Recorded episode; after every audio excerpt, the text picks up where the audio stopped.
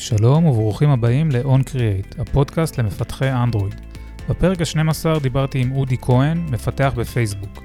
אודי סיפר על הדרך שהוא עשה, איך התחיל לעבוד בתור מפתח אנדרואיד לפני שהיה לו בזה ניסיון, ואיך הגיע לעבוד בפייסבוק בניו יורק. דיברנו על החשיבות של חוויות משתמש ועל האתגרים שבבניית אינטראקציות יפות. לאודי יש בלוג טכני מעולה, והוא סיפר למה כדאי להשקיע בבלוג כזה. לפני הפרק עצמו אני רוצה להזמין אתכם להירשם לניוזלטר השבועי שלי עם תכנים מעניינים למפתחי אנדרואיד, כנסו ל-oncreatedigest.com. אז בלי הקדמות נוספות, OnCreate פרק 12 עם אודי כהן, תהנו. שלום אה, אודי. שלום רב, מה נשמע? בסדר, מה שלומך? אחלה, הכל טוב, אתה יודע, סוף שנה, תמיד הזמן טוב בניו יורק, אז אה, אני מרוצה מה, מהתקופה.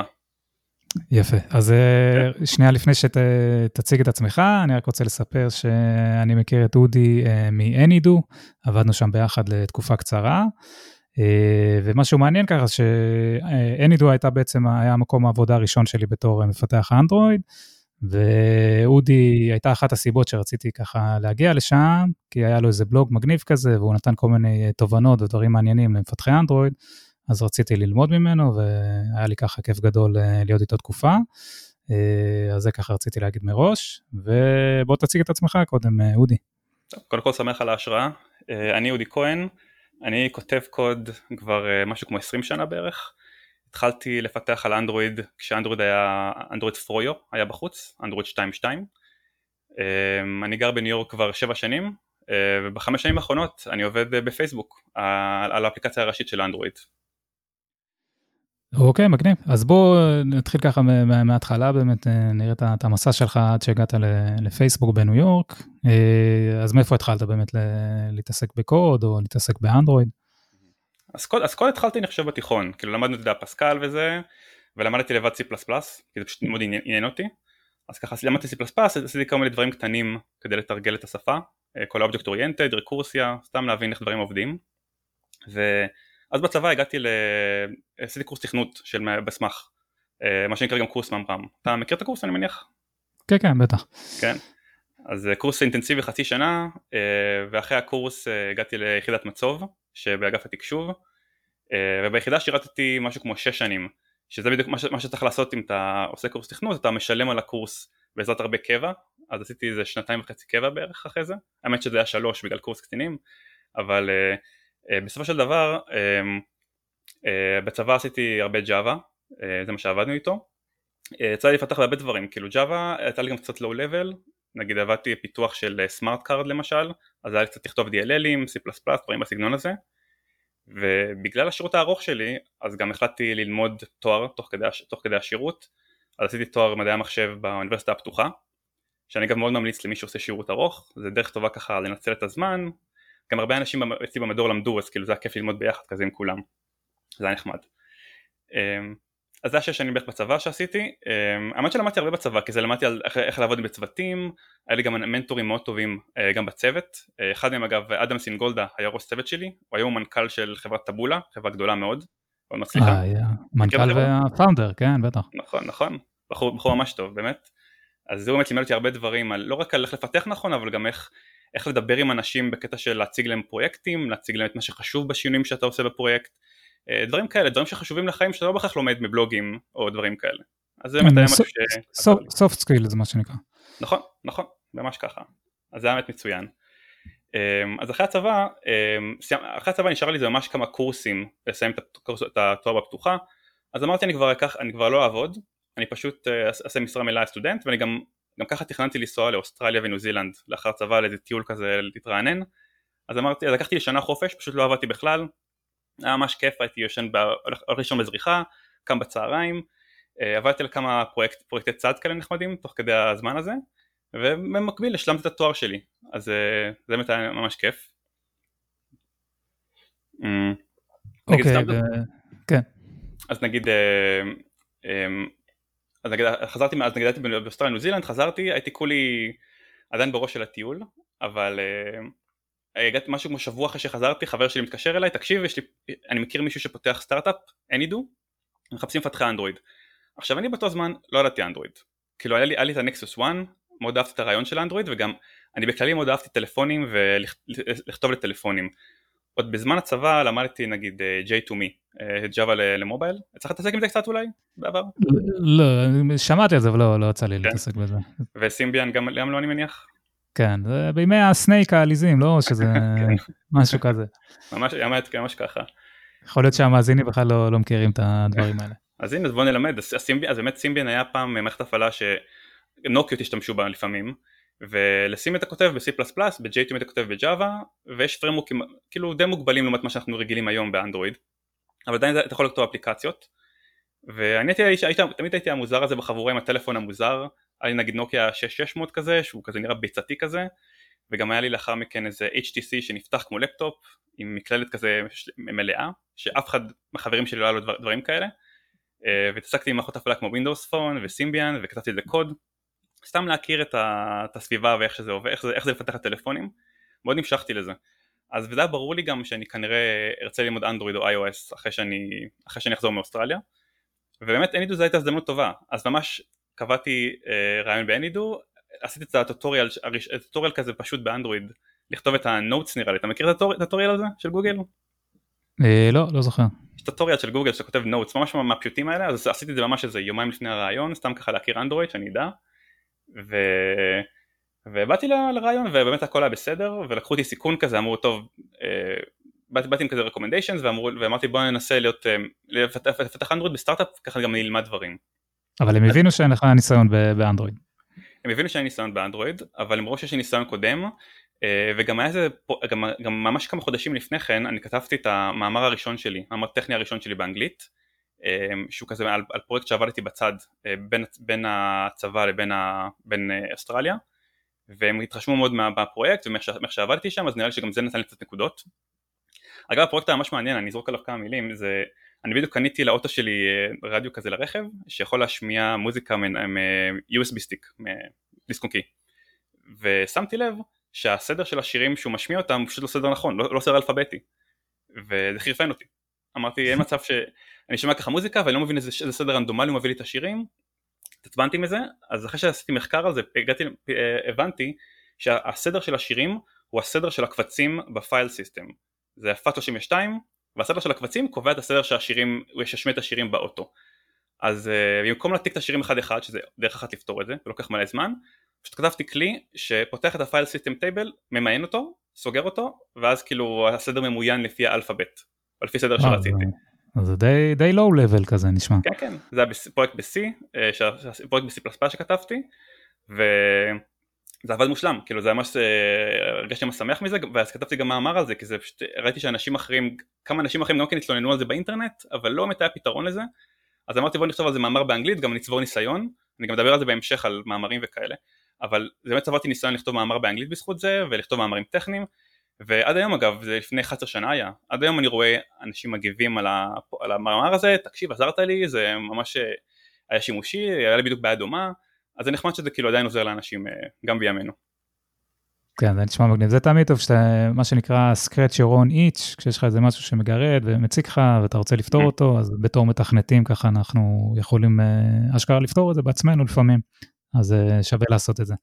ויש הרבה איצ'ים. כן, אז אוקיי, הם ראו גם את המאמר הזה, וזה ככה גרם להם לקחת איתך צ'אנס, ואיך זה התקדם? אז הגעתי לחברה, וביום הראשון שלי או השני שלי, המעצב שלנו, שבאמת מעצב טוב, יונתן סרגוסי, הראה לנו את המוקאפ שלו, שעבד על פלאש, והמוקאפ נראה מדהים, הוא לא נראה כמו שום דבר אחר שראיתי באנדרואיד עד אותו זמן, היו שם טרנזישנים ואנימציות מגניבות, ואני מסתכל על זה. עכשיו אני מפתח אנדרואיד היחיד באנידו באותו זמן ואני אומר איך אני אמרתי לעצמי איך אני כותב את זה? אני כאילו לא יודע אנדרואיד בקושי אז אני כאילו עכשיו צריך גם לכתוב את הדבר הפסיכי הזה. אז אה, ניגשתי כן, לעבודה. זה גם, זה גם הימים שבאנדרואיד היה מערב פרוע מבחינה עיצובית, לא היה כלום, הכל היה מכוער ומגעיל, עוד לפני ימי ההולו, לפני, כמובן לפני ימי המטריה, לא, לא, כן. לא היה שום דיזיין, שום דבר. כן, אז פתאום, אה, זאת, זאת הייתה אחת החוזקות של אנידו באמת, ש, ש, שהיה לה מיצוב ממש אה, מגניב, בימים שלא היה שום דבר כזה. אה, אוקיי, אז איך, איך יצאת מזה באמת? נשמע קצת מלחיץ. זה היה מלחיץ עוד בהתחלה, אבל אמרתי, נסתדר. אמרתי, בא, באתי בראש כזה שאני באתי ללמוד, ובאתי להשקיע, ואפילו אם יש איזה אנימציה שאני, כאילו לא, לא היה ממש דדליינים. כי זה גם, אתה יודע, המנכ"ל וזה, הם לא מכירים אנדרואיד בהכרח, הם לא יודעים כמה זמן זה ייקח לעשות דבר כזה, גם כי זה חדש. אז פשוט אמרתי טוב אני, אני אקח את הזמן שלי ואני באמת אלמד איך הדברים עובדים. אז למשל אחת, אחת האנימציות הראשונות שעשיתי אה, נגיד יש לנו רשימה של, של אני אדעו קודם כל למי שלא מכיר זה to do list, אה, פשוט מוסיף אה, רשימות to do, תעשה אלארמים, יש דברים טיפה יותר מתקדמים אבל זה הקונספט ואחד הדברים הראשונים שעבדתי עליהם זה שבליסט ויו אם אתה לוחץ על, על איבר כלשהו על, על משימה אז הוא פותח, אז הוא כזה נפתח כזה בצורה יפה ומתחת לאייטם הזה הוא פותח, מראה כמה כפתורים של להיכנס לאלארם, להיכנס להוסיף נוטס או כל מיני דברים בסגנון הזה והפתיחה הזאת, האנימציה הזאת שפותחת את, את האייטם הזה וסוגרת אותו בצורה יפה עם הכפתורים, זה דבר שלא ראיתי בשום מקום אחר. ובאמת אה, טעיתי איך אני עושה את זה בצורה טובה. אז באמת ישבתי וחשבתי, למדתי אנימציות וזה לפני שהאנימציות אובייקט אנימטור ודברים כאלה מגניבים. אז uh, ישבתי באמת קראתי על אנימציות ועשיתי פשוט אנימציה עם ה... לא זוכר, נראה שעשיתי שהמרג'ין יהיה פשוט שלילי ועשיתי אנימציה למרג'ין שהוא יהיה מרג'ין אפס ואז ככה הצלחתי לעשות שכאילו אני לוחץ על הכפתור אז הוא פותח את זה בצורה חלקה וסוגר את זה בצורה חלקה והוא מסתיר את הכפתורים בזמן שאתה גולל נגיד את הרשימה אה, וזה לקח לי נגיד שלושה ימים בערך יכול להיות שנגיד אם הייתי יושב על זה כאילו ומתקתק את זה הייתי עושה את זה פחות אבל באמת למדתי את כל האנימציה את כל הפריימורקים שמסביב ואיך הדברים עובדים אה, כי רציתי ללמוד זו הייתה המטרה שלי בעצם אה, וזה עזר לי מאוד כי באמת כל פעם כל משימה כזו שהייתה לי של לכתוב פיצ'ר קטן או אנימציה קטנה ישבתי ולמדתי את המסביב לקחתי את הזמן שלי ועם הזמן צברתי ידע באנדרואיד שבאמת עזר לי בהמשך כשעשינו דברים יותר ויותר גדולים, יותר ויותר מורכבים אה, ועשיתי את זה בצורה הרבה יותר מהירה גם, יותר מאוחר. בהחלט אה, time אה, well, well vested בוא נגיד. אז יש, אתה יודע, יש מפתחים שמקבלים עיצובים מגניבים כאלה עם כל מיני אנימציות וזה, והם מתעצבנים על, ה, על המעצבים, מה אתה מביא לי את הדבר הזה עכשיו, אני, מאיפה אני אצא מזה? אתה אומר, לקחת את זה דווקא לחיובי, ואמרת בוא נלמד מזה, ואין מצב שאני לא, לא סוגר את הפינה הזאת בעצם. אין ספק שהשאלה, כן. זה בטוח. אוקיי, אה, כן, וכן. אז עוד דבר נגיד שעשיתי, אז עוד דבר נגיד שעשיתי בהתחלה שגם כן קצת הלחיץ אותי זה drag and drop שזה גם באמת לא, היום נגיד יש איזה יותר כאילו מימוש רשמי לזה באנדרואיד אם אני זוכר נכון אבל אז לא היה שום דבר. אז הייתי צריך לעשות drag and drop לא ראיתי, לא ראיתי גם שום אפליקציה אחרת שעשתה drag and drop יפה אה, ופשוט מימשתי את זה ממש לקחתי את ה... תפסתי את המצב שאתה עושה long click העתקתי את ה-view ל-window manager, הוספתי כאילו view חדש ל-window manager ועשיתי שאתה גורר אותו ו... ואז הוא מתאם את זה עם הרשימה, עם ה-list view, קיצר היה שם גם כן איזה משהו מורכב כזה שאיכשהו פיתחתי עם הזמן וזה עבד, עבד אחלה ובאמת היינו אחת מהאפליקציות היחידות שעשו drag and בצורה הזאת באנדרואיד, לפחות ממה שאני ראיתי בתקופה הזאת. אז גם כן היה מגניב שאנחנו כאילו היינו מובילים בהרבה מאוד מהאינטראקציות האלה ש... באנדרואיד פשוט לא קיים באותו זמן. כאילו מעבר ל-UI שלנו שהיה פשוט יפה באופן כללי יפה יותר כאילו ברוב האפליקציות האחרות גם האינטראקציות שעשינו וה-UX בוא נגיד זה דברים שפשוט לא היה קיימים פעם. אז זה מגניב לראות שאתה יוצר משהו כזה ואנשים מתלהבים מזה וגם בסופו של דבר גם AnyDo גם קיבלה אני חושב שהאפליקציה קיבלה חתר גם כן באיזה top apps או top design awards וכל מיני כאלה בזכות כל הפיצ'רים האלה וכל העיצוב שעשינו המיוחד הזה. אז זה היה מגניב מגניב לראות את זה גם. כן, אין, אין ספק שזה תרם מאוד להצלחה, וזו אפליקציה וחברה מאוד מאוד, מאוד מצליחה, ו, וכן, בימים הראשונים זה היה אחד היתרונות הגדולים, כמו שאמרתי, העיצוב, ה-UX, וכן, אין ספק שזה כיף אה, להיות חלק מזה. אני, דרך אגב, אני זוכר את הקוד הזה באמת של ה-drag and drop וזה, כן. אני עושה לי פלשבקים עכשיו לקוד הזה, באמת זה היה מעניין. אנחנו קשה עכשיו, אני מניח. אה, כן, בטוח, עכשיו כמו שאתה אומר, בתוך הריסייגלר ויו יש לך אה, כל מיני כלים, אני לא זוכר בדיוק איך עושים את זה בעל פה, אבל כן, זה הרבה יותר פשוט היום לעשות את הדברים האלה, זה לא, לא מסובך בכלל. פעם היית צריך לשבור את הראש בעצמך, היו ימים הרבה יותר מסובכים. הרבה יותר נחמד, אין ספק. כן, יותר קל. אוקיי, ואז בעצם, איזה עוד אתגרים היה ככה בעין שאתה זוכר? אז היה כל מיני דברים שרצינו לכתוב שכאילו דרשו קצת כאילו דברים כאילו מיוחדים כאלה שאמרנו בוא נוסיף לאפליקציה שנייחד את עצמנו ו... ובאמת לקחתי לעצמי את ההזדמנות לעשות, לעשות דברים לעשות, כאילו להבין טיפה איך מה, מה אתה יכול להוציא מאנדרואיד הרי פעם לא הייתה כל, כל ה... היום יש הרבה יותר דאגה לפרטיות ופרמישנס וכאלה אבל פעם יכולת פשוט לבקש פרמישנס והייתם מקבל אותם אז היינו פשוט משחקים עם זה מנסים לראות מה אנחנו יכולים להשיג. ואחד הפיצ'רים המגניבים שיצא מזה זה פיצ'ר של ה missed call אמ, שאתה יכול, שאנחנו יכולנו פשוט לזהות באופן אוטומטי אם המשתמש קיבל אה, שיחה שלא, שהוא לא ענה עליה ואנחנו יכולים להציע לו להוסיף אה, משימה, אה, משימה על ה-to-do שלו להתקשר בחזרה לאותו בן אדם. שזה באמת פיצ'ר שלא היה קיים בשום מקום, שום, שום אפליקציה לא עשתה את זה ואנשים אהבו את זה, אני אישית גם כן השתמשתי בזה לא מעט וזה פשוט היה מגניב, כאילו גם התהליך עצמו של ה... עזוב שהפיצ'ר היה נחמד כאילו שימושי אבל גם היה נחמד לחקור איך עושים את זה. נגיד השתמשנו ב phone log אני זוכר. פשוט היה permission כזה שאתה, אני לא יודע אם אתה בכלל אפשר לבקש אותו, לבקש, לבקש אותו בימינו עם כל ההיסטריה סביב ה privacy, מוצדקת אגב, אבל אה, פעם הייתי פשוט ניגש ל phone log מהאפליקציה, אני עוקב נגיד ברגע שיש שיחות, שיחות חדשות שמצטרפות שה user לא ענה עליהן, יש גם איזה טריק שמצאתי לגלות אם השיחה נענתה או לא נענתה, ואם זה קורה אני פשוט מקפיץ איזה כמו reminder כזה, אבל מקפיץ משהו שאומר, תגיד אתה רוצה להוסיף אה, משימה ב Anydo? אה, וזה עבד אחלה, באמת עבד אחלה, ישבתי על זה כמה ימים, עשינו את זה, ובאמת הביקורות, כאילו התגובות היו ממש טובות, אז זה היה פיצ'ר נחמד שככה הוספנו. ויותר מזה נראה לי שהיינו יכולים לצייר על ה... מעל אפליקציות אחרות, נכון? עם ה system כן. alert, שבלי לבקש permission מיוחד מה user, אם אני לא טועה, נכון? היום זה כן, על האיסטה. נכון, בגדול לפני שהיה ספאם וכאלה. כן, בדיוק, אז זה גם מגניב. אז רגע, זה פיצ'ר נגיד שהגיע ממך בעצם, או הגיע מאיש product? אני חושב שמישהו העלה את הרעיון, כאילו נראה לי שאולי, לא יודע, אולי עומר פרצ'יק, המנכ"ל העלה את הרעיון, וכאילו שאל אותי האם זה אפשרי, ואז פשוט חקרתי את זה ואמרתי לו כן, יכול, להיות זה מה, מה שקרה. אני לא זוכר בדיוק את הפרטים. כן, אוקיי, מגניב. כן, אבל כאילו ב-iOS בטוח לא, ב-iOS לדעתי לא עשינו את זה, כי ב-iOS פשוט לא, נראה לי זה בלתי אפשרי בכלל, לעשות פיצ'ר כזה.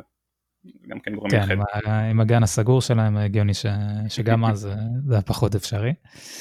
ועוד דבר שעשינו, כן. אה, זה גם אה, רצינו, רצינו, אה, עם הזמן כשאתה מוחק משימות אתה צובע הרבה משימות שהן כאלה מחוקות ורצינו למצוא שיטה מאוד נוחה ואינטואיטיבית אה, לנקות את כל המשימות שסיימת אז אמרנו מה יותר אינטואיטיבי מלעשות פשוט לשקשק את, הטלפ, לשקשק את הטלפון שלך לעשות שייק למכשיר ואז כאילו אנחנו מציעים לך לנקות כל המשימות שסיימת ככה סתם ככה זה להתחיל חלק אז באותו זמן אז היום נגיד יש כל מיני library שמזהים שייק וכאלה אבל פעם לא היה אז ישבתי לעשות השקעה ישבתי, כתבתי אפליקציה שעושה, יושבת על כל הסנסורים של המכשיר, כל הג'יירוסקופ וכל זה, נותנת לי כל מיני נתונים והייתי אוסף אותם ומשקשק את המכשיר שלי בכל מיני צורות ורואה איזה אוסף של, איזה אוסף של נתונים אני יכול להסתכל עליהם ולזהות אה, בתור שייק במכשיר.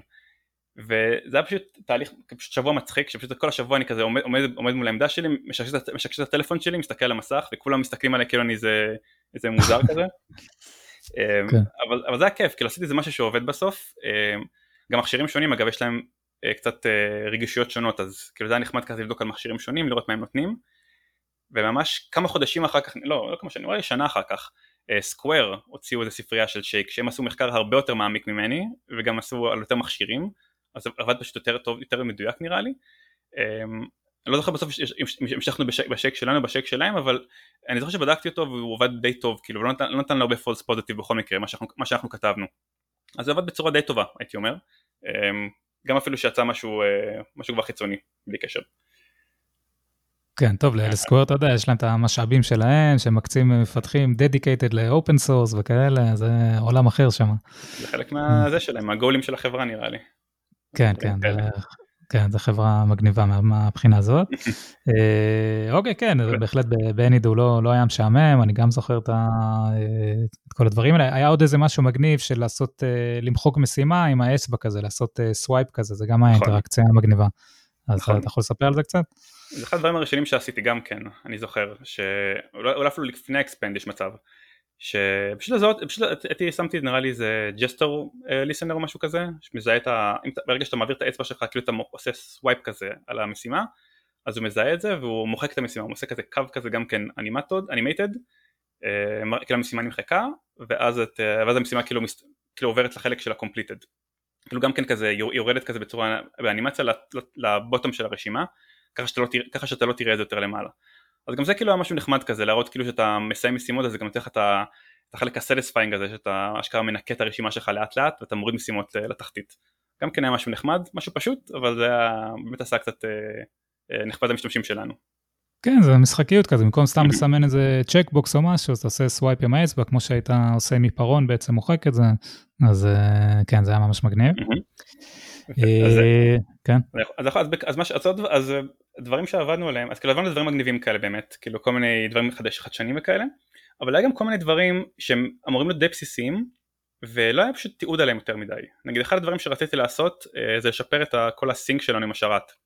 שאל אותו, בהתחלה הוא היה ממש פשוט, אתה יודע, אתה שולח איזה רסט, רסט קומנד לשרת, מחזיר, וזה לא באמת עבד ברקע בצורה כמו, ש, כמו שהיינו רוצים, כאילו זה לא מסנכרן משימות ברקע בצורה טובה, אה, ורציתי לכתוב משהו שעובד באמת בצורה נייטיבית באנדרואיד. רציתי לכתוב sync adapter שזה מה שאנדרואיד אז המליצו באותו זמן. ובשביל זה גם צריך את ה account authenticator לכתוב account, עם ה account manager. ופשוט לא מצאתי שום תיעוד נורמלי לדבר הזה. אמ, וזה אחד הדברים שבאמת גרמו לי אה, לפתוח בלוג ולכתוב את כל, את כל הדברים שאני עושה כי הגעתי למסקנה שאני רוצה באמת לתעד את, את הדברים האלה שאני עובד עליהם כי גם יש דברים שפשוט אנשים לא יודעים איך לעשות במיוחד באנדרואיד בהתחלה אנשים לא הכירו איך עושים את הדברים האלה והדוקומנטציה לא הייתה מדהימה פעם. גם גוגל, גם גוגל מודים בזה אגב שלא הייתה מדהימה. ו... אז, ואני אני, באופן טבעי אני מאוד אוהב להתעמק בדברים להבין איך הם עובדים. אז אה, במקרה של sync adapter ו account manager באמת נכנסתי לעומק של זה, נכנסתי לקוד גם ב-AOSP, אה, אה, חקרתי טיפה את זה, ישבתי עם אפליקציה נפרדת, כתבתי לי account authenticators עם כל מיני סוגים שונים, פשוט הבנתי איך זה עובד מכל הכיוונים, כל הקונפיגורציות השונות שזה, שזה עובד, וכתבתי על זה, על זה באמת uh, פוסט בלוק שלי, uh, שפתחתי, לאח, אה, לא זוכר אם לפני כן או אחר כך, והסברתי את כל התהליך, גם כתבתי את אפליקציה שמראה, מדגימה איך זה עובד, שמתי אותה ב Play Store, ואנשים אגב עד היום נכנסים לפוסטים, של, לפוסטים האלה של ה sync manager וה account manager ו sync adapter בשביל להבין איך עושים את זה כי פשוט גם היום הדוקומנטציה היא עדיין לא מדהימה כאילו בדברים האלה והפוסטים שכתבתי פשוט מופיעים כנראה מאוד גבוה בגוגל כי כבר איזה עשר שנים אז אה, עדיין אנשים נכנסים לזה ובאמת נעזרים בזה כדי לכתוב account manager שזה ממש מגניב ואני שמח שעזרתי להרבה מפתחים ככה אה, אה, וזה מה שגם דרבן אותי בסופו של דבר לכתוב יותר ויותר פוסטים על את קשיים שאני נתקל בהם בפיתוח ב Any.do בין אם זה UI או performance או כל דבר אחר שאני, שהוא, שהוא מעניין ואני חושב ששווה לשתף עם העולם. כן, אני, אני זוכר את הפוסט הזה, זה באמת אה, אחד הפוסטים ככה שגרמו לי לעקוב אחרי הכתיבה שלך, אחרי הדברים שלך. זה באמת היה פוסט מדהים, ואין לי מושג איך הגעת לדברים האלה, כמו שאתה אומר, היית צריך לחפור ממש בקוד מקור של אנדרואיד, כי היה תיעוד נוראי, ופשוט הפוסט הזה היה ממש כזה tutorial כזה, איך לעשות, איך ליצור account, ואיך אפשר אה, לעשות sync adapter, זה היה ממש שימושי, אני ממש זוכר שהשתמשתי בזה בכל מיני אה, אפליקציות, פרויקטי צד כאלה שעשיתי. כן. אה, כן, אין ספק שזה עזר להרבה אנשים. אה, כן, היום הם כבר די ממליצים על Work Manager וכאלה, כבר לא צריך את הסינק אדפטר, נכון. אבל מי שחייב, אז זה לגמרי פוסט הכרחי בשביל לעבוד עם הדבר הזה. אז לגמרי כל הכבוד על זה. אה, אוקיי, אז בואו בוא נתקדם ככה, מה, מה קרה בעצם אה, אחרי הנידו, לאן עברת, מה עשית? אז בהנידו עבדתי, עבדתי בערך שנתיים, שנתיים ומשהו, ו... אבל תמיד רציתי לעבוד בחו"ל, תמיד משהו שמאוד כזה סקרן אותי, אז התחלתי לדבר עם חבר שלי, אגב אותו חבר שהכיר לי את Any.do, אה, להכיר לי אם הוא מכיר אנשים בניו יורק שרוצים, מחפשים כאילו עובדים, והוא הכיר לי מישהו שעובד בבוקסי, חברה ישראלית שעבדה בניו יורק, אתה מכיר את החברה אגב?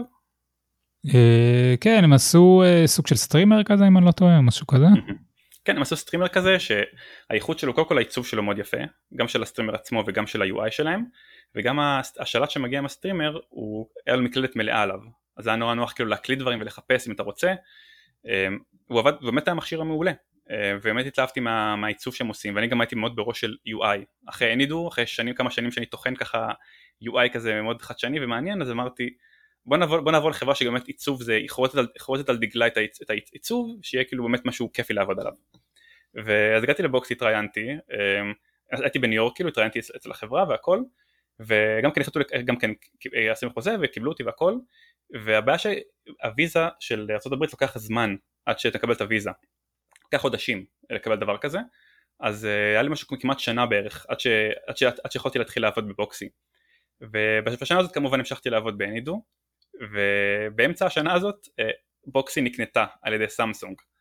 אז ככה שעכשיו כל התהליך שלי היה קצת לא ברור מה הולך לקרות אבל זה היה סוג של acquihire אז כאילו כל העובדים נשארו שם כולל אני שהייתי עדיין בחוזה שעומד להתחיל ואז אה, אז פשוט עשיתי חוזה מחדש מול סמסונג והגעתי להיות ואחר כך אחרי כמה חודשים הגעתי להיות עובד סמסונג הייתי אפילו עובד סמסונג הראשון שהתחיל לעבוד שם בצוות הזה אה, אחרי שעשו את הקנייה אז זה היה כאילו משהו מאוד חדש כזה, בוא נגיד, בחבר'ה שם.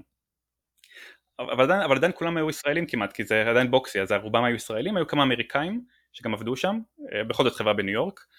אז זה כזה נחיתה רכה, כאילו הגעתי לניו יורק אמנם, זו חברה אמריקאית, אבל חברה שעדיין ישראלים מובילים, ויש הרבה מפתחים ישראלים, אז זה עדיין היה כאילו נחמד כזה להכיר דברים, כאילו עדיין לשמוע מישראלים מה, מה עושים ומה, uh, ואיך דברים עובדים פה וכאלה, אז זה היה נורא נחמד ככה להגיע לניו יורק במצב כזה.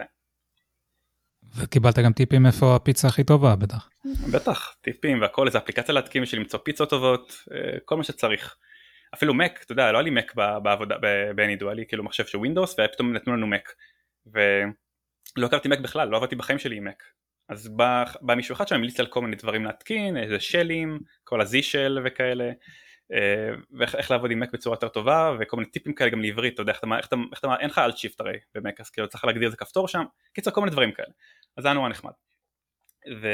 וסמסונג זה היה באמת אחד הפרויקטים הכי מגניבים שעבדתי עליהם, כי אני הגעתי בדיוק שממש כאילו בזמן שהם כזה התלבטו מה לעשות כי סמסונג הם הרגו את בוקסי, בוקסי הרי בשלב מסוים כבר די נדחק לפינה על ידי Apple TV אז כבר לא היה כזה, לא היה כזה משמעות להמשיך לייצר את בוקסי אז סמסונג רצו שהחבר'ה של בוקסי יחשבו על פרויקט חדש משהו, משהו מרענן וחדשני באמת, ואני הגעתי בזמן שכבר החליטו איזה פרויקט לעשות והרעיון היה שהם יעשו אה, שלט חדש לטלוויזיות שמבוסס על טאבלט זאת אומרת השלט, במקום לקבל שלט רגיל מטלוויזיות שהם high-end של סמסונג אתה מקבל טאבלט, מין מכשיר שהוא דמוי טאבלט שהוא כאילו נראה קצת שונה, גם הייצור שלו טיפה שונה, הוא גם נח על השולחן לא בצורה שטוחה, כאילו קצת מוגבה אבל הוא נראה, אבל הוא כאילו מאפשר לך לשלוט בטלוויזיה כמו כל שלט רגיל וגם נותן לך אפשרות לראות אה, יודע, את הלוח שידורים, לראות את כל, כל מיני נטפליקס וכאלה שאתה יכול לעשות בטלוויזיה אתה יכול, אה, גם יש לך חוויית second screen, אתה יכול נגיד להפעיל משחק בטלוויזיה ואתה רואה את הטוויטר פיד של המשחק משהו ממש ממש נחמד, משהו שבאמת נראה, אתה יודע, עתידני כזה, ומשהו שהתפתחות כזה סוג של טבעית, עם כל הטכנולוגיה שיש לנו. אה, ואני התלהבתי כשראיתי את זה, אמרתי ממש מגניב. וכשאני הצטרפתי לחברה אז הייתי בערך המפתח האנדרואיד השלישי נראה לי, כאשר שני האחרים היו מפתחי iOS בכלל עד לפני שנה.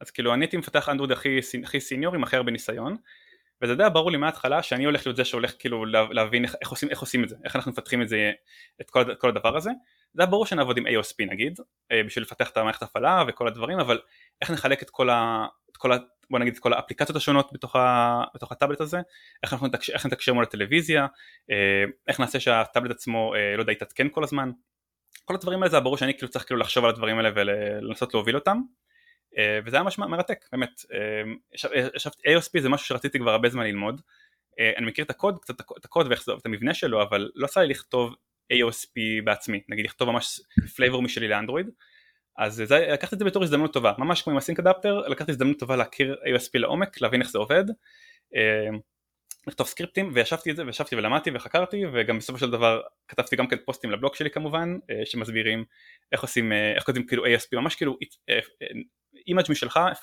flavor משלך של AOSP, איך עושים את זה, איך אתה עובד את זה. אז גם זה עשיתי בבלוג שלי בסופו של דבר, שגם זה קצת גם כן צבר קצת אה, אנשים שנכנסו עד, עד היום כאילו להבין כאילו איך, איך עובדים על זה, שזה נחמד. אמ, ועם ה-AOSP כמובן הגיעו מלא אתגרים חדשים שלא היה לי בעבר. נגיד אחד האתגרים הראשונים שהיו לנו אה, זה לחשוב איך אנחנו, בוא נגיד איך לחשוב איך אנחנו עושים את ה...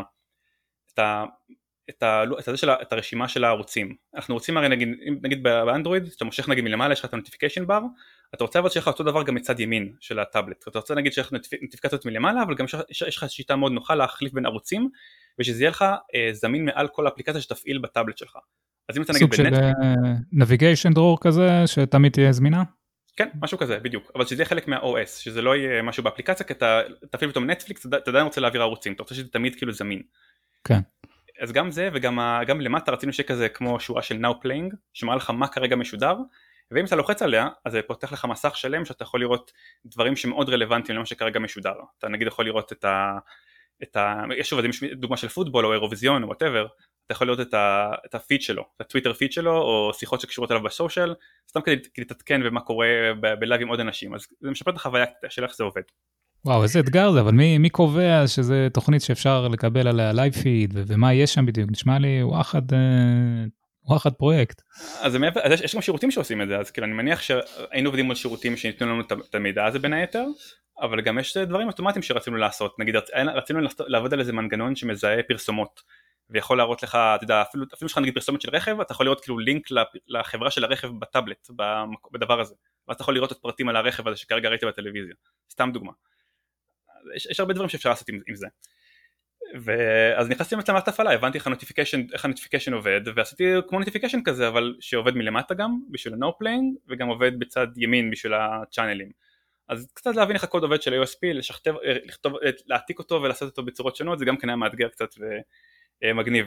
לכתוב זה, בצורה. זה יחסית מסודר? זאת אומרת, הקוד של ה-notification window הזה הוא יחסית במקום אחד, ואפשר ללמוד מזה ולהעתיק את זה למקום אחר, או שזה על האיסטר, לך תמצא את זה בכל מיני קבצים וזה? ככה ככה. כאילו זה כן. היה, הצלחתי למצוא את זה כי הסתכלתי בכל מיני, אתה יודע, יש את כל הכלים של גוגל שמראים לך את ה-UI hierarchy וכאלה, אז הצלחתי לעשות כזה reverse engineering כזה במרכאות בשביל להגיע לקוד המתאים, אמ, ואז מצאתי את זה בסוף, והרבה משחקים והרבה זה הצלחתי להבין איך זה עובד. אמ, גם כמובן יש כל מיני תצאים כאלה שאם אתה פותח את ה notification אתה לא יכול לפתוח את ה drawer מהצד, יש כאילו כל מיני מגבלות שצריך לחשוב עליהן שלא, שלא בהכרח טריוויאליות וזה, אז זה גם כן היה מאתגר. אמ, גם התקשורת מול הטלוויזיה הייתה לא פשוטה, כאילו עשינו, היינו צריכים לכתוב service כזה במכשיר שהוא service שהוא system service ותמיד שומר על קשר פתוח עם הטלוויזיה ויכול לתקשר איתה, כי אתה רוצה שנגיד, אם אתה לוחץ על, לא יודע, על, על ערוץ מסוים בטאבלט, שזה יחליף, יחליף ערוץ מיידית, אז אתה רוצה שהתקשורת, זה לא כאילו עובד עם IR, עם IR כמו הרבה שלטים, זה עובד כאילו עם, אה, איך עשינו את זה? עם webhooks, אה, עשינו עם protobuf השתמשנו בהודעות והשתמשנו ב webhooks אם אני זוכר נכון. כאילו פתחנו כזה ערוץ כזה שהוא נשאר תמיד כאילו alive ואז העברנו הודעות בין הטלוויזיה לבין הטאבלט כל פעם. וככה תקשרנו את ההודעות גם מהטלוויזיה, מהטלוויזיה לטאבלט וגם מהטאבלט לטלוויזיה. אז אם נגיד אתה מחליף מעביר את הווליום או משנה את ערוץ מהטלוויזיה עצמה הטאבלט גם, גם מתעדכן על הדברים האלה כי זה תקשורת דו כיוונית כן. אמ, אז, אה, אז, אז כן, אז הקטע של התקשורת באמת חלק משמעותי גם כן בפיתוח של זה, אבל גם עוד בעיה שעלתה לנו, זה כאילו כשהתחלנו להסתכל על התקשורת מול הטלוויזיה, הגענו למסקנה שבאמת עם הזמן אנחנו נרצה, בטח יהיו תיקונים ובאגים וכאלה שיעלו. ואחד הדברים הכי קשים באנדרואיד, גם אז וגם היום, זה שלעדכן את המערכת הפעלה זה כאילו עדכון תוכנה, זה לעשות restart, זה תהליך, היום זה יותר קל, כי עם כל ה partition A, partition B שגוגל עשו, אמ, אז נגיד אה, זה דורש רק restart באמת, אבל פעם אתה צריך לעשות restart, לחכות איזה, לא יודע, עשר דקות עד שהוא מתקין את ה image ואז... כן, אתה, אתה רואה את הרובוט הזה שם, אה, הירוק אה, מסתובב, אני יודע, כן. מחכה לו שם. ובאמת לא, באמת רצינו, רצינו להימנע מזה, כי זה גם זה, זה לא טאבלט רגיל שאתה משחק איתו, זה מחש... זה, אתה, אתה אשכרה לא יכול לעבוד, להשתמש בטלוויזיה שלך עד שהטאבלט לא מסיים את העדכון תוכנה, ולא רצינו להגיע למצב הזה, רצינו שזה יהיה כאילו אוטומטי כמה שיותר. אז uh, החלטנו פשוט, ל, ל, אז באמת ישבתי על זה לחשוב על זה, מה אני עושה באמת, איך אני פותר את זה. ואחד הדברים שחשבתי עליהם זה לעשות פתרון כמו שגוגל עשו ל fragmentation אה, שהם פיתחו הרי את הגוגל פליי services זה להיפטר מהבעיות של fragmentation. אז נגיד פעם באמת היו כל הסרוויסים אה, של מערכת ההפעלה של גוגל של כמו מפות וכאלה היו, היו אולי חלק ממערכת ההפעלה אה, אבל ואז כאילו צריך להתקן את המערכת ההפעלה כדי לקבל את החידושים והתיקוני באגים. ואז גוגל פשוט לקחו הרבה, הרבה דברים כאלה ושמו אותם בתוך חבילה של גוגל פליי services. התקינו את ה-APK הזה, APK של APK של גוגל פליי services על המכשיר וכל client, כל אפליקציה שרצתה להשתמש בדברים האלה התקין את ה-client library של Google Play Services כאשר ה-client library יודע לדבר עם הסרוויס שנמצא במכשיר והסרוויס במכשיר הוא מתעדכן מה-Play Store כל הזמן אוטומטית אז כאילו הוא תמיד מעודכן כזה אה, אה, מהרשת. והוא, וה, וה, וה-clientים עצמם כאילו הם לא, לא מודעים לזה, הם פשוט מדברים עם המכשיר ואם נגיד הגרסה שלהם ישנה מדי אז כן מוצאים את זה אבל בדרך כלל כאילו המכשיר עצמו תמיד יכול להיות יותר מעודכן ופחות באגים אם, אם צריך, צריך לפתור באגים אז כאילו וכל עוד ה-API לא משתנה אז אין באמת בעיה.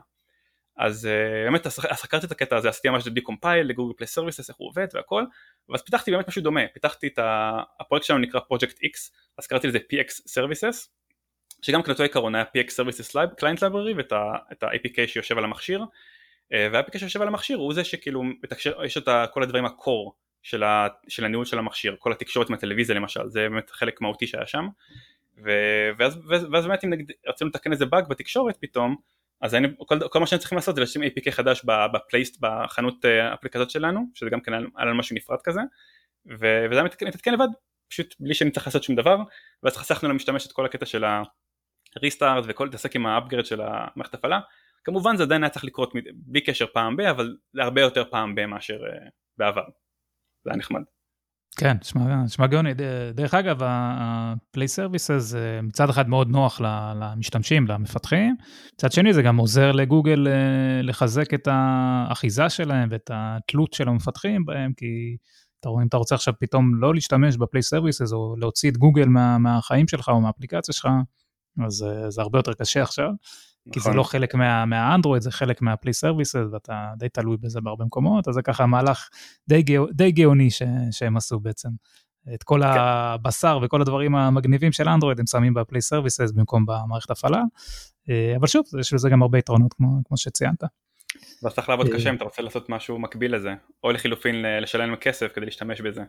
אז נגיד push notification נראה לי זה גם כן עשינו משהו משלנו כי פשוט לא, רצ... לא יודע או שלא, רצ... או שלא יכולנו להשתמש ב-Google Play Services בשביל זה או שרצינו משהו משלנו כדי שלא נהיה תלויים בהם אבל זה גם כן היה כאילו בעיה וגם לאמזון יש את הבעיה הזאת עם ה-Google Play Services אז כן זה באמת בעיה מעצבנת אבל קורה. כן אבל כשזה, כשזה ממש ROM שלך אז אתה כן יכול באמת לעשות איזה service שתמיד ירוץ ברקע הבעיה היא אם אתה לא רוצה להשתמש ב-Play Services על מכשיר אנדרואיד רגיל פשוט אתה לא תוכל יהיה לך מאוד קשה לשים את ה-service הזה שירוץ כל הזמן בלי, ש, בלי שיהרגו אותך. נכון, אה, נכון. זה גם חלק מעניין. נכון. אה, אוקיי כן איזה, איזה עוד דברים מעניינים היה ככה בפרויקט הזה נשמע נשמע באמת מעניין.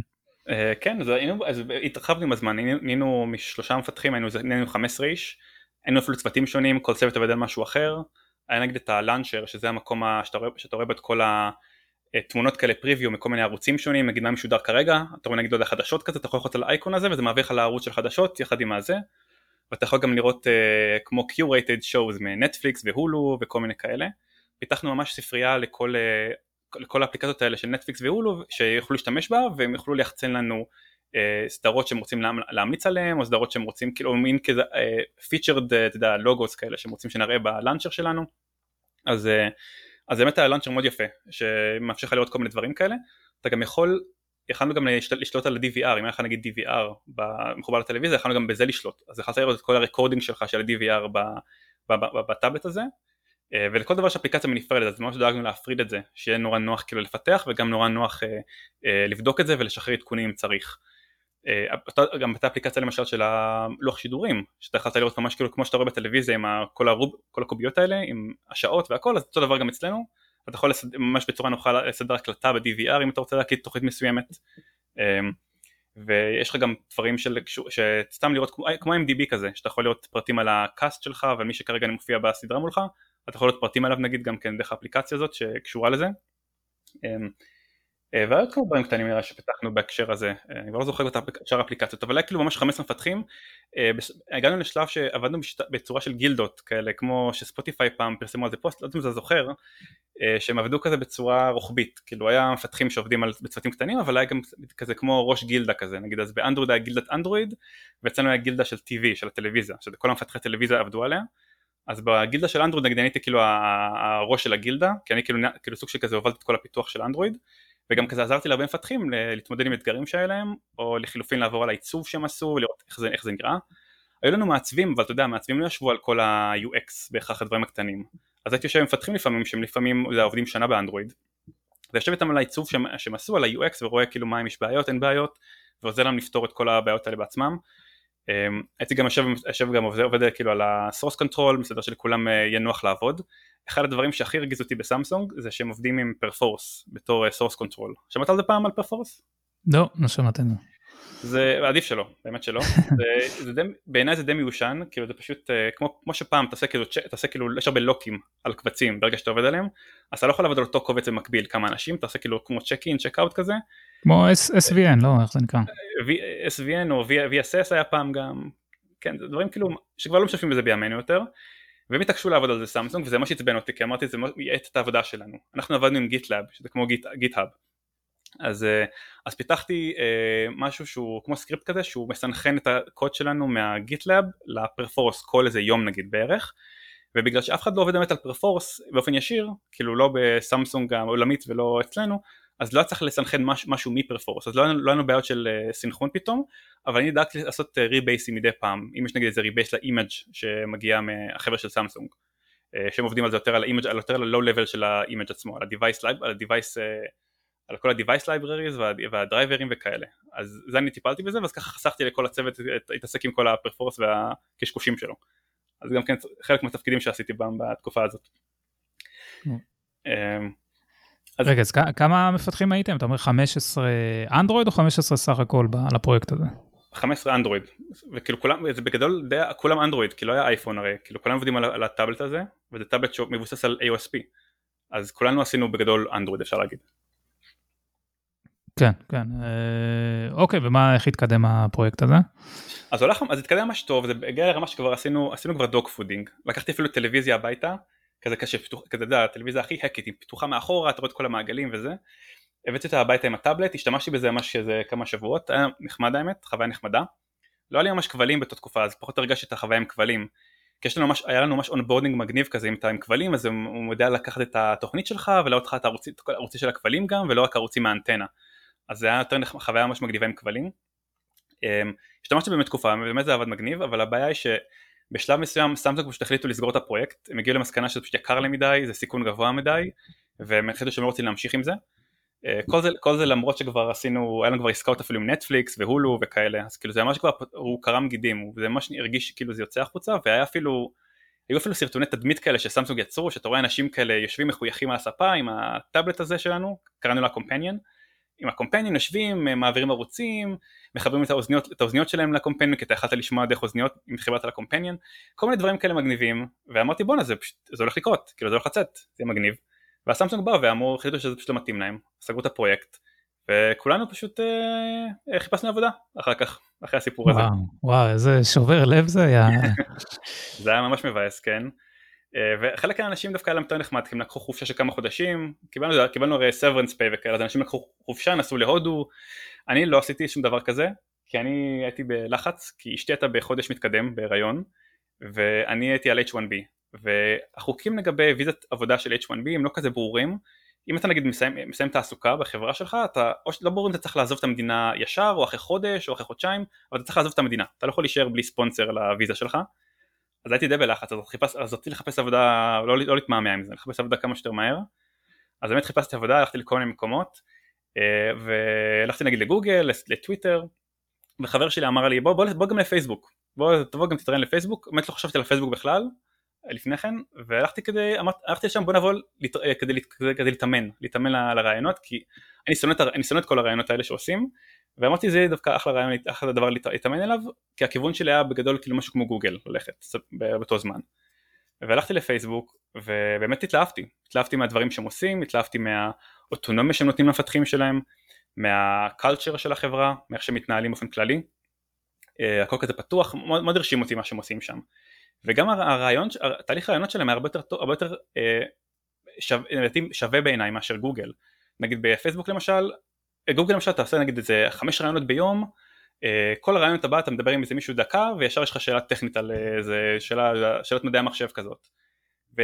ואיפה מדבר איתך מי אתה, מה עשית, מה זה, מה, מה היכולות שלך וכאלה. בפייסבוק כן דיברו איתי, כן שאלו אותי מי אני, רצו להכיר אותי, להבין את הדברים שהתעסקתי בהם, אתגרים שהיו לי. וגם היה פחות שאלות טכניות, כאילו זה לא היה נגיד ממש גומר אותך איזה חמש שאלות טכניות, זה היה ממש איזה שתיים שלוש, בצורה די, די כאילו מספקת בעיניי לפחות. ו...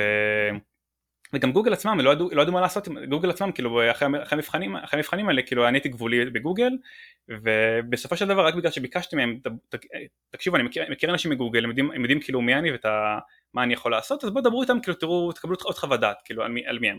גם כי לא שמחתי על המבחנים האלה כל כך ובאמת אחרי שדיברו עם גוגל פתאום התחילו ממש כאילו לחזר אחריי ולהגיד לי בוא, בוא, בוא תבוא אלינו ישבו איתי הביאו את המנהל, הרקרוטר הביא את המנהל שלו לשבת איתי גם כן הביאו בחור ישראלי לא קשור בכלל סתם שידבר איתי ככה יסביר על החברה קיצר זה היה ממש כאילו מוזר כל הסיפור הזה וזה גרם לי עוד יותר להבין כאילו כמה שהתהליך הרעיונות האלה שגוגל עושים פשוט לא עובד כי פשוט לא נכון. וגרם לי לפקפק באיזה אנשים אם אני עכשיו אכנס לגוגל אוקיי? איזה אנשים אני אעבוד איתם? אנשים שנגיד לא, לא הכירו אנשים שעובדים בגוגל מה, מה היכולות שלהם? האם באמת הם טובים? אני באמת יכול ללמוד מהם וזה מה שהכי הציק לי בכל הסיפור הזה. ובסוף גוגל נתנו אפילו הצעה טיפה יותר גבוהה מפייסבוק אבל הלכתי לפייסבוק בגלל הסיבה הזאת כי פייסבוק הרגיש לי מקום שאני אוכל יותר לגדול בו וגם יותר כאילו אה, להתנסות בדברים שאני באמת אוהב ולקבל את האוטונומיה שאני, מחפ... שאני מחפש בפיתוח. אז אה, הצטרפתי לפייסבוק אחרי, אחרי כמה, איזה חודש וחצי בערך אחרי שעברתי נגמר הסיפור עם סמסונג אה, וזהו וזה, וזה, וזה התחלה חדשה בוא נגיד ככה והבנתי שבפייסבוק אתה בוחר את הצוות שאתה רוצה לעבוד בו, אם אני לא טועה, נכון? כן, משהו כזה. יש את ה-bootcamp שזה כמה שבועות, אה, שאגב ממש, ממש באו לקראתי ב-bootcamp כי אשתי הייתה בהיריון אז עשיתי את ה-bootcamp בניו יורק ולא במנלו פארק שזה מה שבאו לקראתי כאן אה, אבל כן כאילו וזה עשית ה bootcamp אתה כאילו לומד טיפה על, על צוותים אתה עושה משימות בצוותים שונים סתם שגם שיכירו אותך וגם אתה תכיר אותם ובסוף אתה בוחר מה שבא לך מה שנראה לך מתאים כמובן בהתאם ל head count ולצרכים של הצוותים האלה אוקיי, אז מה, איך התקדמת משם באמת? אז לפייסבוק הגעתי כש... אז בין, אז בין uh, סמסונג לפייסבוק אני הרציתי ב Droidcon, עשיתי הרצאה ב Droidcon בניו יורק, עשיתי הרצאה לפרפורמנס באנדרואיד. היה לי בדיוק זמן כאילו בין אחרי סמסונג לעבוד על הרצאה אז אמרתי בוא נעשה הרצאה נשקיע בה ונהיה מעניין. אז גם זה מה שהם ראו בפייסבוק כשהגעתי uh, על האהבה שלי לפרפורמנס. וחלק מהצוותים ש, שראיתי שם שהתלהבתי מהם זה צוות שעוסק בפרפורמנס באמת, ספציפית בניוספיד ובאפליקציה הפייסבוק הראשית שלנו. אז עשיתי כמה משימות שם ובסוף הצטרפתי לצוות הזה. צוות שבאמת הרבה, הרבה אנשים חזקים אז היה באמת אה, נחמד ללמוד מהאנשים האלה קצת על דברים שהם עובדים עליהם. וגם בשנה הראשונה אחת המשימות שעשיתי, אחד הדברים שעבדתי עליהם אה, עשיתי כזה פשוט סתם profiling כזה על אפליקציה להבין כאילו מי נגד מי מה, מה קורה ומצאתי שיש אה, הרבה אובייקטים שנוצרים כאילו של long וכאלה אובייקטים של אה, אובייקט, אובייקטי long כאלה שנוצרים כזה בזמן, בזמן שאתה גולל את האפליקציה ומגיעים ממקור אחד. ואז חקרתי את זה קצת וראיתי שבאמת זה מגיע ממקום שלוקח hash ים של אה, פוסטים ב newsfeed ושם אותם בתוך איזה מין collection כזה ולאחר מכן בודק אם hash מסוים קיים בתוך אותו collection סתם משהו כזה מנגנון פשוט לראות אם אה, איברים קיימים, איברים כאילו קיימים, נראה, שהם, נראה לי אם פוסטים נרא, נראו בעבר או לא נראו בעבר, משהו בסגנון. והסתכלתי על זה ואני רואה שה collection, ה hash עצמו הוא long, primitive long, וה collection עצמו הוא long, אובייקט long. אז מה שאומר שכל פעם שאתה מוסיף ל, לרשימה הזאת אתה עושה autoboxing לאובייקטים של ה long, אתה בעצם יוצר אובייקטים כאילו סתם, אה, להכיל אותם, ובשביל שלאחר מכן אתה תעשה את הבדיקה של ה contains על ה hash ים, כדי לבדוק שנגיד אותם hash ים קיימים או לא קיימים ברשימה. וגם שם עוד פעם autoboxing שאתה עושה את זה. אז כאילו לך מלא autoboxing שאתה עושה סתם בזיכרון וחיפשתי באמת פתרון לזה כי אמרתי בטוח זה כאילו משמעותי כאילו תחשוב שאתה גולל ב newsfeed ואנשים ו newsfeed זה ב, ללא כל ספק אה, הדבר הכי אה, נצפה באפליקציה המסך הכי כאילו שימושי באפליקציה שלנו. ואמרתי בטח זה יש לזה השפעה משמעותית. אז באמת חקרתי את זה וראיתי ש... אין, אין ממש פתרונות טובים לקטע הזה, שאתה לשים כאילו רשימה של primitive primitive long או primitive ints ולבדוק ברשימה הזאת בצורה ב-O של אחד. אה, אז, אז הסתכלתי איך עובד נגיד ה HashSet שהשתמשנו בו באותו רגע וראיתי ש HashSet עובד עם HashMap פנימית. אז אמרתי בוא ניקח אולי משהו שהוא כמו HashMap אבל עם primitive ונעשה מזה גם כן כזה כמו, HashSet, כמו ש HashSet עשו משהו שעובד עם אה, רשימה של long ים נעשה גם כן משהו שעובד עם רשימה של primitive longs באותו אופן ש HashSet עובד עם HashMap אז אני אעבוד עם משהו דומה. יש את ה long array או long map משהו. נכון, בדיוק, נכון? יש את ה long sparse array, היית קרוב. כן, נכון. שהוא גם כן, הוא לוקח primitive uh, long ושומר את האובייקט בתוך איזה מערך כזה, זה מערך רגיל, ואז הוא מוצא לך את זה בצורה ב-O של אחד או משהו בסגנון הזה. ההכנסה אולי טיפה, לא זוכר אם ההכנסה היא גם כן log של N או משהו כזה, אבל גם כן ההכנסה היא די, די מהירה. וגם אין, אין ככה הרבה, הרבה hash ים שם, זה לא כזה משנה. אז, uh, אז לקחתי את הדבר הזה, בניתי מעליו איזה, עשיתי לו wrap, משהו משלי כזה שעושה סט, אבל אותו עיקרון פשוט עושה סט של primitive longs עבד אחלה, הכנסתי את זה וראיתי שיפור, שיפורים יפים, ראיתי שה scroll performance השתפר בכמה אחוזים ב newsfeed שזה היה ממש נחמד. ועכשיו שזה אחד השינויים הראשונים שלי באפליקציה של פייסבוק שזה, אני חדש באפליקציה, אני לא מכיר כלום כמעט. אז ממש התלהבתי מזה שעשיתי כבר שינוי משמעותי כאילו על ההתחלה. אה, דבר כזה וגם יצא לי לכתוב אחר כך פוסט לבלוג של Facebook Engineering על הדבר הזה שבו הסברתי את הפתרון אה, איך הגעתי לבעיה הזאת עם, ה, עם, ה-trace view עם כל הכלים של, ה, של הבדיקות של הבדיקות של performance עשיתי מזה ממש case study כאילו כי רציתי גם להראות כאילו איך מוצאים דברים כאלה ש, שאנשים יבינו שזה לא זה לא שאני כאילו מכיר את האפליקציה כבר שנים ואני כאילו זיהיתי את זה לא פשוט הפעלתי את ה-trace view הסתכלתי מה נראה לי חשוד ומזה הגעתי לבעיה הזאת אז כתבתי פוסט באמת והפוסט אה, גם כן היה נחמד אנשים כאילו התלהבו מזה וראו כאילו דברים משהו את הכלים החדשים שכתבתי, גם עשיתי open source לאותו אה, אה, ספרייה שכתבתי של ה primitive long אה, וזה היה באמת שימושי, אז זה כאילו הדבר הראשון שעשיתי כאילו ב, ב, בחברה, ואם בהמשך לזה גם המשכתי לעבוד על performance ב newsfeed, זה משהו שהצוות שלי עשה הרבה ממנו, באמת אה, על ה scroll performance של newsfeed, אז יצא שעם הזמן אני הכרתי את המנוע שמאחורי ניוספיד באנדרואיד בצורה ממש ממש טובה, עם הזמן, וזה באמת מכונה די מטורפת אפשר להגיד. אה, ועם הזמן גם הצלחנו אה, לשפר אותה ככה שהפרמוק עצמו אה, יהיה יותר, הרבה יותר יעיל בעזרת אה, ספרייה שכתב צוות בלונדון שנקראת לית'ו שעל זה אפשר גם כן להרחיב ולציין אה, לא מעט כאילו אפשר אפילו פודקאסט שלם להגיד על הדבר הזה. כן בואו ניכנס לזה עוד שנייה אבל אה, קודם כל איך, איך אתם מודדים בכלל כשאתה אומר שאתה מודד את ה performance אתה מודד frame drops וכאלה מה, מה, מה בדיוק אתה מודד. אז יש לנו הרבה, יש לנו כלים פנימיים שאנחנו כותבים שהם מאוד דומים ל trace view, נגיד יש לנו את ה... יש לנו Systrace למשל, זה כלי מאוד uh, שימושי היום, אז היה לנו כלי משלנו שגם כן עובד על ה Systrace ומוציא טיפה יותר instrumentation על הדברים שאתה מוצא, סתם דוגמה. אמ, אז אתה לפי זה יכלתי להסתכל נגיד על מה נגיד, איפה נגיד יש, איפה נגיד, איזה דברים נגיד, דברים נגיד לוקח להם הרבה זמן לרוץ. במקרה של זיכרון עם ה-HPROF השתמשתי נגיד בנראה לי Eclipse MAT אני חושב, כאילו את ה-HPROF עצמו הוצאתי דרך Android Studio אני חושב, או whatever מה שהיה פעם.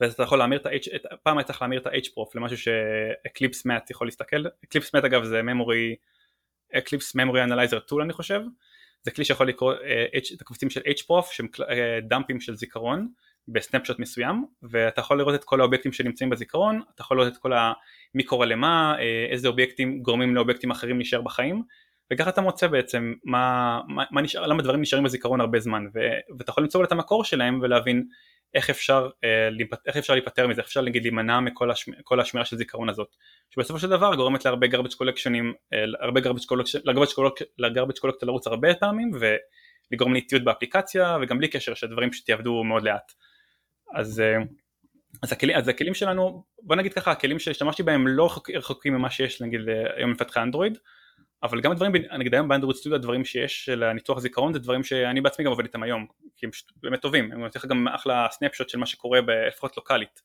אה, מה שקורה לאנשים, יש לנו כלים נגיד שעובדים היום על, על, על, על הפרוד שלנו, שאתה ממש מיוזרים רגילים, אנחנו מוצאים לפעמים HPROF כזה, לראות מה, איזה דברים פגעו בזיכרון, ולפי זה אנחנו יכולים לנתח דברים הרבה יותר עמוקים שמשפיעים על אפליקציות כאילו, על אפליקציות שלנו במכשירים ישנים, או מכשירים כאילו שאנחנו אין לנו גישה אליהם לפעמים.